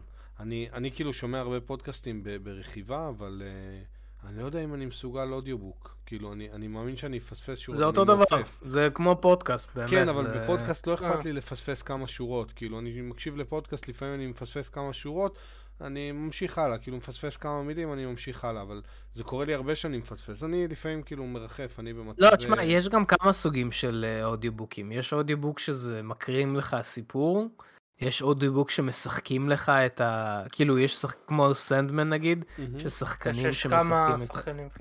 כן. יש כאלה שעושים טיפה אפקטים כזה, אתה יודע, ברע. כן, כן, זה שמעתי כמה פעמים. אוקיי, מעניין. אני הקשבתי למאוד מעט, אחד ה-Ready Player One, נראה לי זה אחד שזכור מאוד טוב, שאיך קוראים לו וויל קיט? לא. איך קוראים לו? הוא היה במפץ הגדול. כן, אני יודע על מי אתה מדבר, אני לא זוכר. האויב של שלדון, וויל קיט, לא קיטון, לא. וויטון. הוא עושה עבודה מאוד טובה, הוא עושה עבודה מאוד טובה עם Ready Player One. כן, יש מלא אודיובוקים טובים, באמת מלא, אני כאילו, נתחיל מסנדמן, נמשיך לכל מה שקשור, קיצור, יש מלא, אני אעזבו, אני ממליץ. אגב, לאחרונה, מה זה היה? הזה של סטיבן הוקינג, דוקטור סליפ, יש אודיובוק ממש טוב שלו, ממש ממש טוב שלו. קיצור, אז אני לא רוצה להגיד לאנשים שאל תקשיבו, כי האודיובוק זה שירות מעולה. בסדר, הייתה פדיחה, בסדר, קורה. מה זה פדיחה? לא, תשמע, אנחנו בינתיים מבינים רק צד אחד, צריך להבין כמה עולה להם ההפצה, כמה עולה להם האפליקציה, כמה עולה להם כל מה שהם עושים, ההקלטה של הזה, כי שוב, אני אומר לך, תסתכל כאילו, שנייה, אני אשלח את זה, תראה, זה... אני מבין מה אתה אומר, אני יכול להסכים איתך, אבל ברגע שאתה אומר מתנה אקסקלוסיביות, כאילו טיפה, אתה יודע, אגרסיביות כזה, אם אתה לא נותן לנו אקסקלוסיביות, אתה מקבל כמעט חצי מהזה. לא, אבל יש, בהרבה מקומות אתה רוצה אקסקלוסיביות, אם אני הולך עם מישהו, מה שווה לי, אם כאילו אני בוחר לעבוד עם מישהו כאפליקציה, או כספק, או נותן שירות כלשהו, מה שווה לי אם אתה הולך לעבוד עם עוד כמה? כאילו, אם אתה לא הולך לעבוד רק איתי, אז אני לא אתן לך... הם גם ככה הכי ענקים, וגם אם אתה תלך לעוד מקומות, סביר להניח שעדיין ילכו אליהם. אבל הם רוצים להיות יותר ענקים, זה כל הקטע. זה כאילו, זה מותר, זה שוק חופשי. אבל זה לא כאילו, מה שהם הפיקו, נגיד האודיובוק שהם הפיקו, אתה תיקח את זה ותלך לזה. לא, אם אתה תלך לעוד חברה, הם יפיקו שונה. כאילו, עם הקצב שלהם, בלה בלה בלה, יש להם איזה... לא יודע, הקטע הזה הוא מפריע לי. אוקיי, שהוא מאוד כזה נצלני כזה. אני כאילו מבין מה אתה אומר, אבל אני לא מקבל את זה ב-100%. במיוחד כשאתה מדבר על סופרי אינדי, שאתה יודע, הם קטנים, הם לא זה, ואתה נלחם איתם על האחוזים האלו, ואתה מכריח אותם, זה כזה, לא יודע, זה פרקטיקה טיפה... כן, אבל תשמע, סופר אינדי שגם ככה לא מוכר הרבה ספרים, ורוצה למכור יותר, ללכת עם החברה הגדולה, זה מה שהכי משתלם לו בסופו של דבר. והוא צריך אותם בשביל זה, כי החברה הגדולה זה מי שמשווק אותו בסוף הרבה יותר טוב. הם כאילו, הם נותנים אותה במה. אני מסכים איתך שבסופו של דבר זה משתלם, אבל... ועל משתלם אתה משלם, אין מה לעשות. כאילו, יש בזה... זה נכון, אל תהיו גרידים, אבל כאילו יש גבול לכמה זה בסדר להיות גרידי או לא, והם מחליטים את הגבול הזה. טוב, כן, אבל תחשוב, אם ספר פיזי, כאילו לוקחים פחות אחוזים, מאשר, אתה יודע, אתה מפיק פעם אחת, אתה אודיובוק, זה דיגיטלי, בסדר, סטורג' ווטאבר. אתה מפיק, לא, זה לא רק סטורג', זה גם תעבורה, זה תעבורה, זה הבטחת מידע שאתה משלם על כל המשתמשים שלך, על הצוות IT שאתה מחזיק בשביל להפעיל את כל האפליקציה הזו, זה מגיע אבל לדברים שהם... של, אתה יודע, דפים, המפעלים. מה זה משנה? זה חברה לכל דבר, זה עולה גם כסף. בטח שזה עולה כסף, השאלה כמה. זה כמו קומיקס דיגיטלי עולה בדיוק כמו קומיקס פיזי. הסיבה שזה עולה אותו מחיר, כי מכריחים אותם. כי מישהו מצייר. בדיגיטלי. לא, הם מכריחים אותם כי אז הם לא רוצים שאנשים יקנו רק קומיקס דיגיטלי. כן, שעדיין ימשיכו לקנות את ה... אוקיי. את הפיזי. אתה מבין? זה... אני מבטיח לך שזה לא, אמנם נכון, אתה חושב על זה, על נייר ועל הפצה, כאילו, הפצה של הספרים, בסוף צריך מסעית שמסיעה את הספרים ממקום למקום, וזה, זה נכון שזה בסוף אמור לצאת יותר יקר, ועדיין גם לעשות הפצה אינטרנטית, זה משהו שעולה כסף, צריך פרסומות, צריך איזה. בטח, השאלה היא כמה, אנחנו מדברים על אחוזים. אנחנו לא נדע, אני בטוח שהם לא יפרסמו על זה, אבל בסדר, אבל הוא מרוויח, אתה יודע, כל אחד מרוויח בהתאם. טוב, צריך... שוב, אני לא לגמרי מסכים עם העניין הזה, אני מבין למה הוא לא רוצה לעבוד איתם, זו זכותו המלאה, אני מאוד מאוד יפה מצידו שהוא נלחם בשביל הקטנים יותר, אבל בסוף זה מלחמה, אתה יודע, שהוא ינצח אותה והיא תחזור, בסופו של דבר זה יחזור כאילו לאותו מצב, זה לא שהם, גם אם יסכימו להתפשר, שהם עכשיו 20 שנה יסכימו לקחת את המחירים שהם הבטיחו לו. אני, אתה יודע, מסתכל על זה בכזה, קצת לפה, קצת לשם. טוב, נעבור לנושא הבא. אז האמת שדניאל, בחרת את הנושא הבא, אני הייתי בטוח שאתה תיתן לזה משהו קצת יותר מעניין. מה? שנייה, אני שלחתי תמונה והייתה לי תמונה בזה, אז חשבתי שאתה תיתן לזה משהו כזה, קצת יותר כזה. טוב, הנושא הבא זה בעצם פרויקט לאונרדו של פלייסטיישן, של סוני. זה פעם ראשונה שעושים את זה. דרך אגב, תכף אנחנו נדבר על זה, אני מכיר מישהו פה בארץ שמתעסק בדיוק בעניין הזה. אז סוני החליטה להוציא פעם ראשונה שלט שהוא שלט נגיש. אנחנו אין לנו צורך בשלט נגיש, לא נבין לדעתי לעולם מה נגיש בשלט הזה, אבל השלט הזה בעצם מאפשר לאנשים עם בעיות ראייה, עם בעיות מוטוריקה, לא יודע, חוסר ביד, באצבעות, אנשים שמשחקים עם הרגליים כי אין להם ידיים, יש המון המון המון גיימרים ורואים את זה היום ביוטיוב, רואים את זה הרבה, חבר'ה שמשחקים והם עם נכות כלשהי, נכות פיזית. הרבה סטרימרים. הרבה מאוד סטרימרים, יש אפילו סטרימר אחד שמשחק. אפילו לא רק נכות, יש אנשים שמקשים על עצמם. אתה ראית, יש אחד שהוא משחק Call of Duty... עם קשית? לא קשית, עם חליל. חליל. אז כזה, זה טירוף, זה באמת טירוף, זה מדהים. יש אחת שאני ראיתי, שעם שלט רגיל, כאילו, היא משחקת באלדן רינג, והיא משחקת כאילו בשתי מחשבים שונים. אלדן רינג פה, אלדן רינג פה, אחד עם שלט רגיל, השני עם Just Dance. תוך כדי שהיא משחקת, היא משחקת נגד בוס בשתי זה, והיא צריכה להביס אותו פעמיים באותו זמן. ולחשוב שפעם רק היינו מצליחים לפתור קובייה הונגרית, כאילו שתי קוביות הונגריות בכל יד. מטורף, באמת מטורף מה שזה. אז זה בעצם השלט הנגיש של סוני. כאילו הם כבר מדברים עליו, הוא כאילו כבר ממש מוכן ובחוץ. הקטע בשלט הזה קוראים לו לאונרדו, אני מניח, בגלל שהוא נראה כמו השריון של צב. למה דווקא לאונרדו? כי כחול, פלייסטיישן, זה הצבע שלהם. אז עכשיו כשדני לקבל את הפלייסטיישן 5 של ליגל, אז אפשר לקנות לו גם שלט לפלייסטיישן. מה, רגע, מה? מה, ממתי... זה מה שסיכמנו אותה בהתערבות של דיון. אתה לא זוכר? לא, לא, לא, לא. טוב, מה שהולך אבל להיות בשלט הזה הכי מעניין, זה שהשלט הזה הוא ממש, הוא מתפרק, ואפשר כאילו להרכיב לו כל מיני חלקים, זאת אומרת, כל כפתור יכול להיות גדול יותר, יכול להיות קטן יותר, אפשר להזיז אותם, הוא ממש כאילו מודולרי לחלוטין.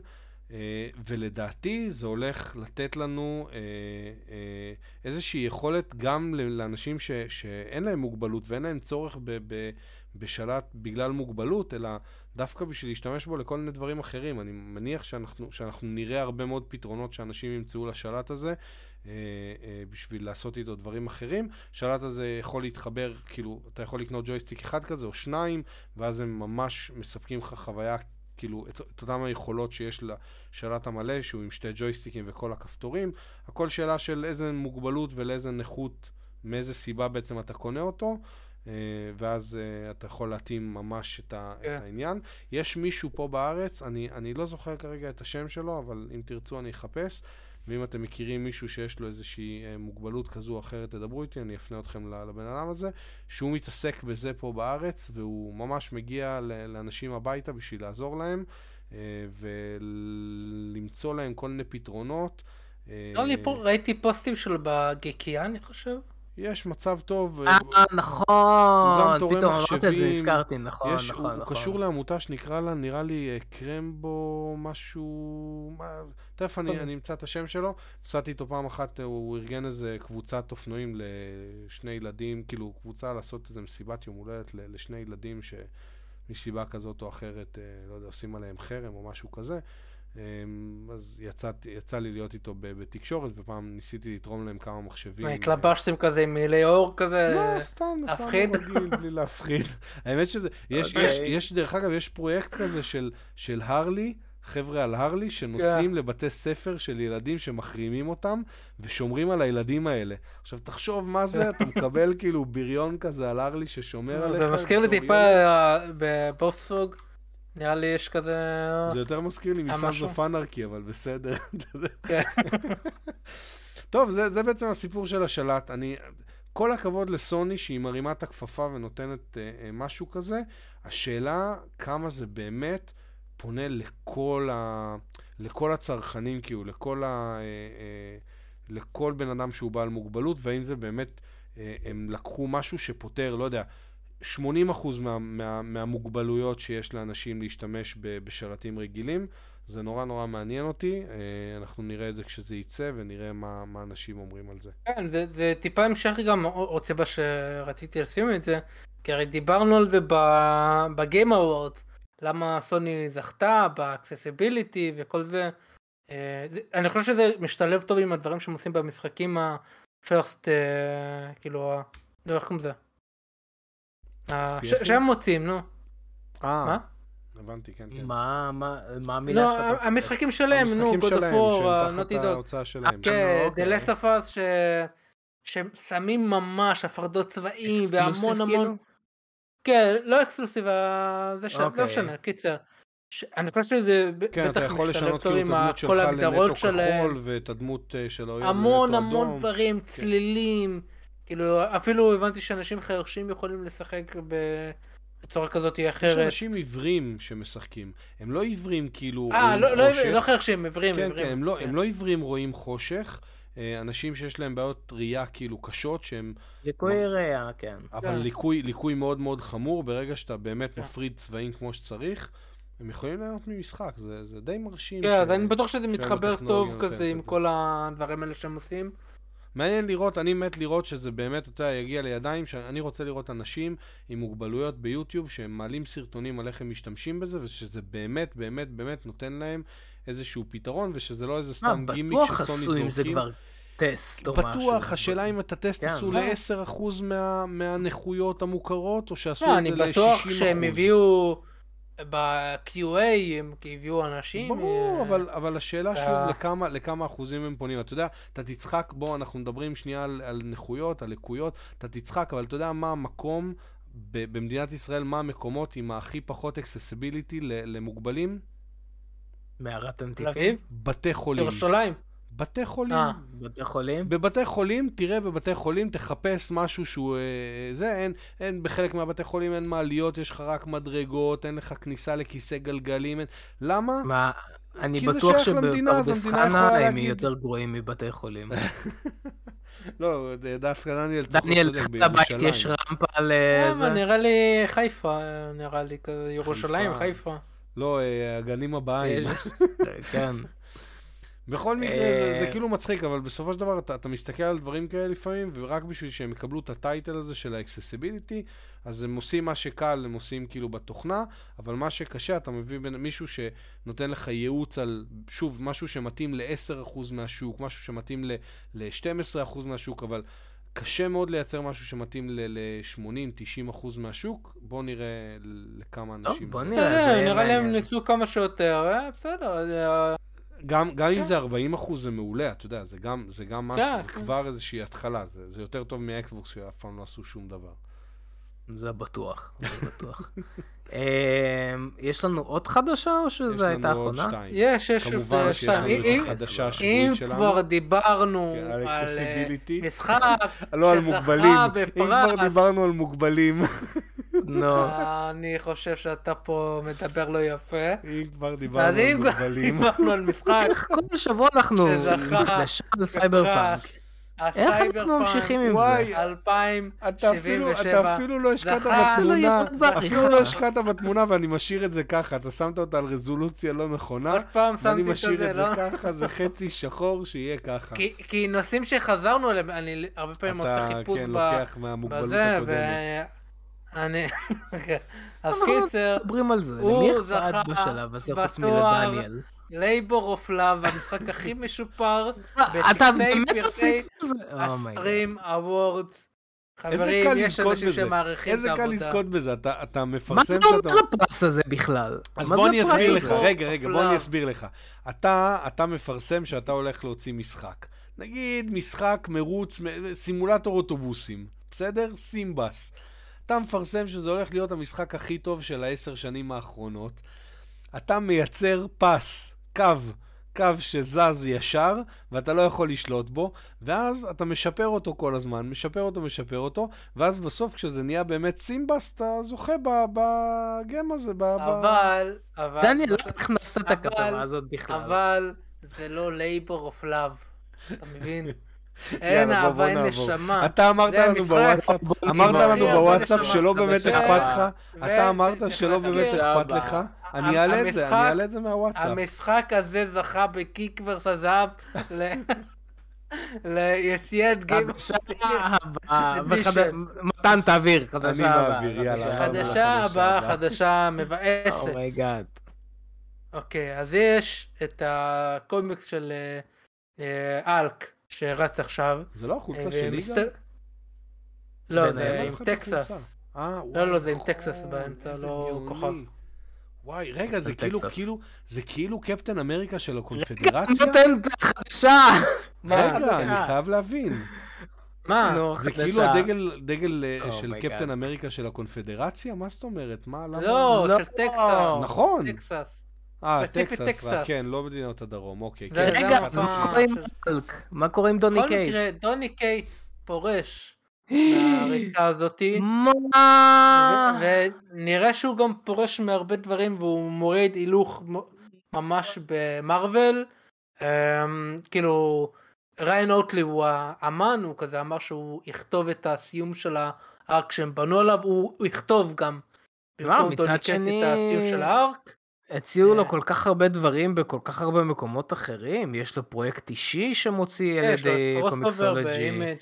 כן, יש לו את אימג', כן, יש לו פרויקט שלו משלו בקומיקסולוג'י, יש לו את הפרויקט באימג', יש שמועות שהוא הולך לכתוב את בטמן.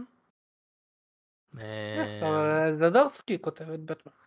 כאילו, הבא בתור, זדרסקי עוד שנייה, נגמר ה-20 גיליונות שלו וזהו. מה 20? רק 20? למה 20? ככה תמיד עושים, אתה עושה חוזה ל-20 גיליונות, ואז אם אתה רוצה אתה ממשיך. תנו להמשיך.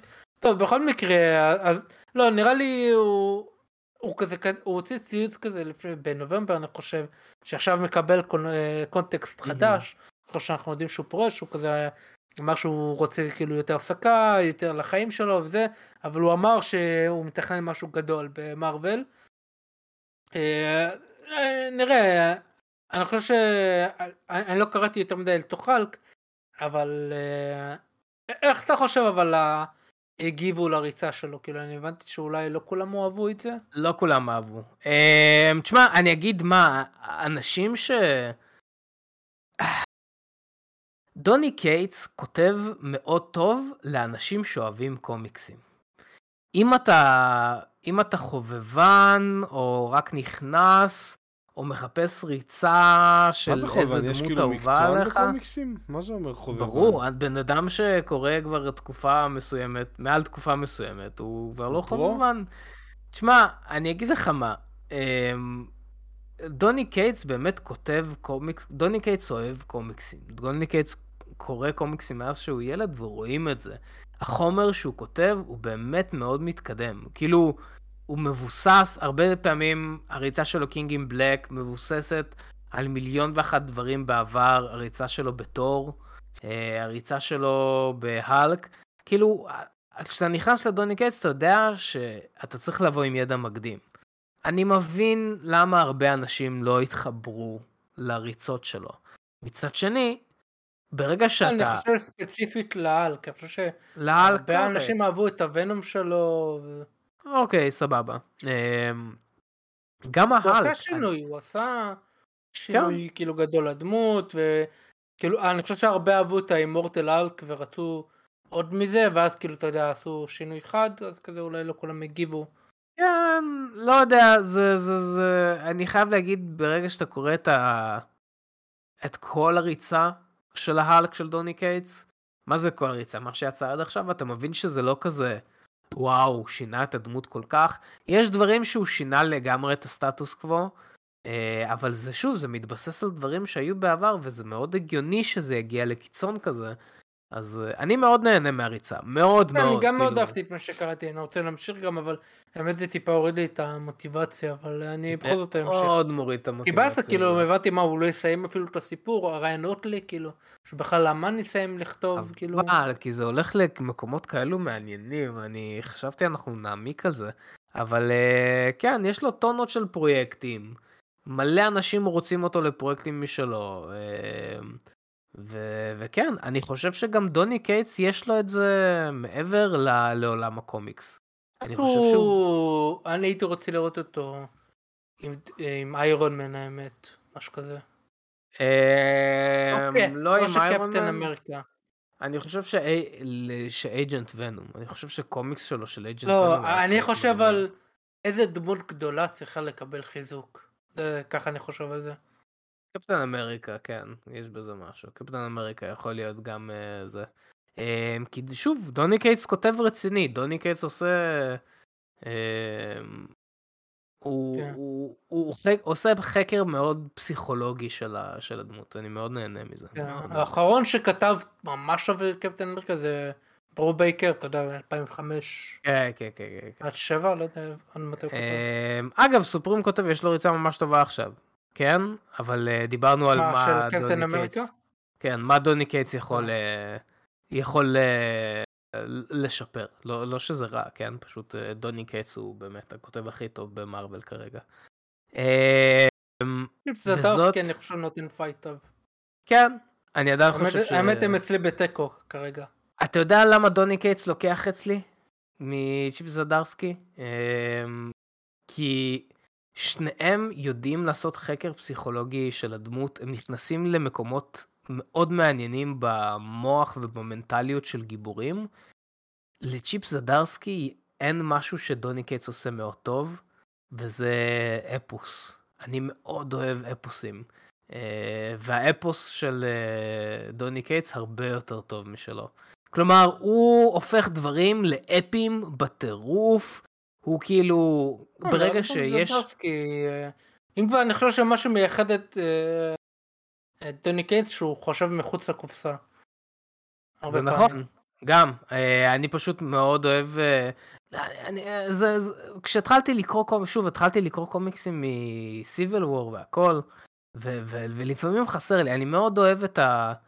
אני מאוד אוהב כשזה כזה אינטימי והוקאי וזה, מאוד נהנה מזה, אבל לפעמים חסר לי את השילוב, את האפיות הזאת, שכל העולם, יש סכנה על כל העולם, ובאמת דוני קייטס עושה את זה יותר טוב.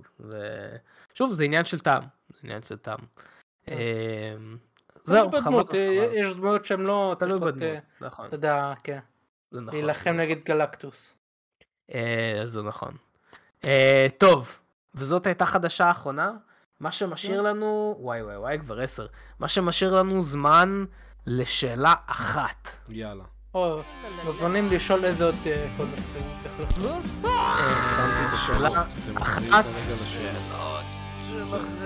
לא, לא, לשאלה.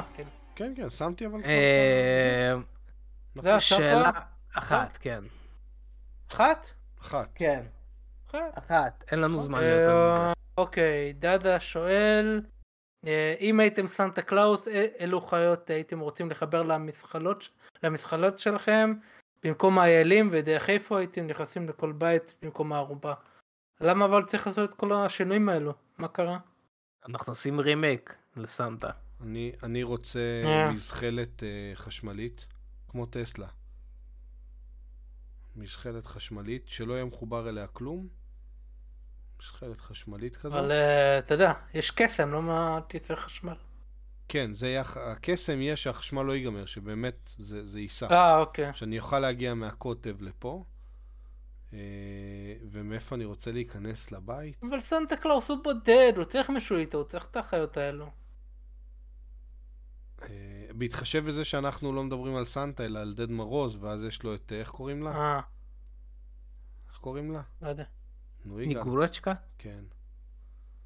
היא לא סוחבת את סנטה. היא לא סוחבת את סנטה, אבל הוא אמר שסנטה בודד, נו. אוקיי, דניאל, יש לך תשובה לזה? לא, לא ממש. לא. ומאיפה? למה בחרת דווקא את זאת? אני אתן לכם מטאפורה. תדמיינו שהמשחלת שאנחנו מדברים עליה היא ערוץ יוטיוב בשם גיקוורס. יפה. ומי שסוחט את המשחלת הזאת זה דני. אני ומתן. וחברי המועדון שלנו, הרובינים, ומקדים עוד יותר, יש את חברי המועדון האילומינטי, יש לנו את אריאל רוס, ירדן עזוב, ניב יהודה וגבריאל חג'אד, שם כזה מקדימה, כזה כמו איילים, הרביעייה מקדימה, הם סוחבים אותנו בין הגגות, בין הבתים, לחלק את הסרטונים הטובים שלנו בערובה. בשביל שנגיע לכל ילד, לחלק את הסרטונים בערובה. אתה מחזיר את זה עוד יותר. אז אם גם אתם רוצים להיות חלק מה... לא, הם לא... אם כבר הם דוחפים אותנו מאחורה, עוזרים לנו. לא, אל ת... אם גם אתם רוצים להיות אלו שמניעים אותנו מאיפה שבא לכם ולעזור לנו... אתם יותר ממוזמנים להצטרף למועדון שלנו. ואם אתם כבר כן, תשלחו לנו את הכתובות, כי אנחנו רוצים לשלוח לכם מתנה. זה נכון. ובזאת, שיהיה לכולם שנה טובה, שנה מדהימה, שנת 2023, ואנחנו ניפגש בסרטון הבא ובפודקאסט הבא. יאללה ביי. ועד אז, stay geek.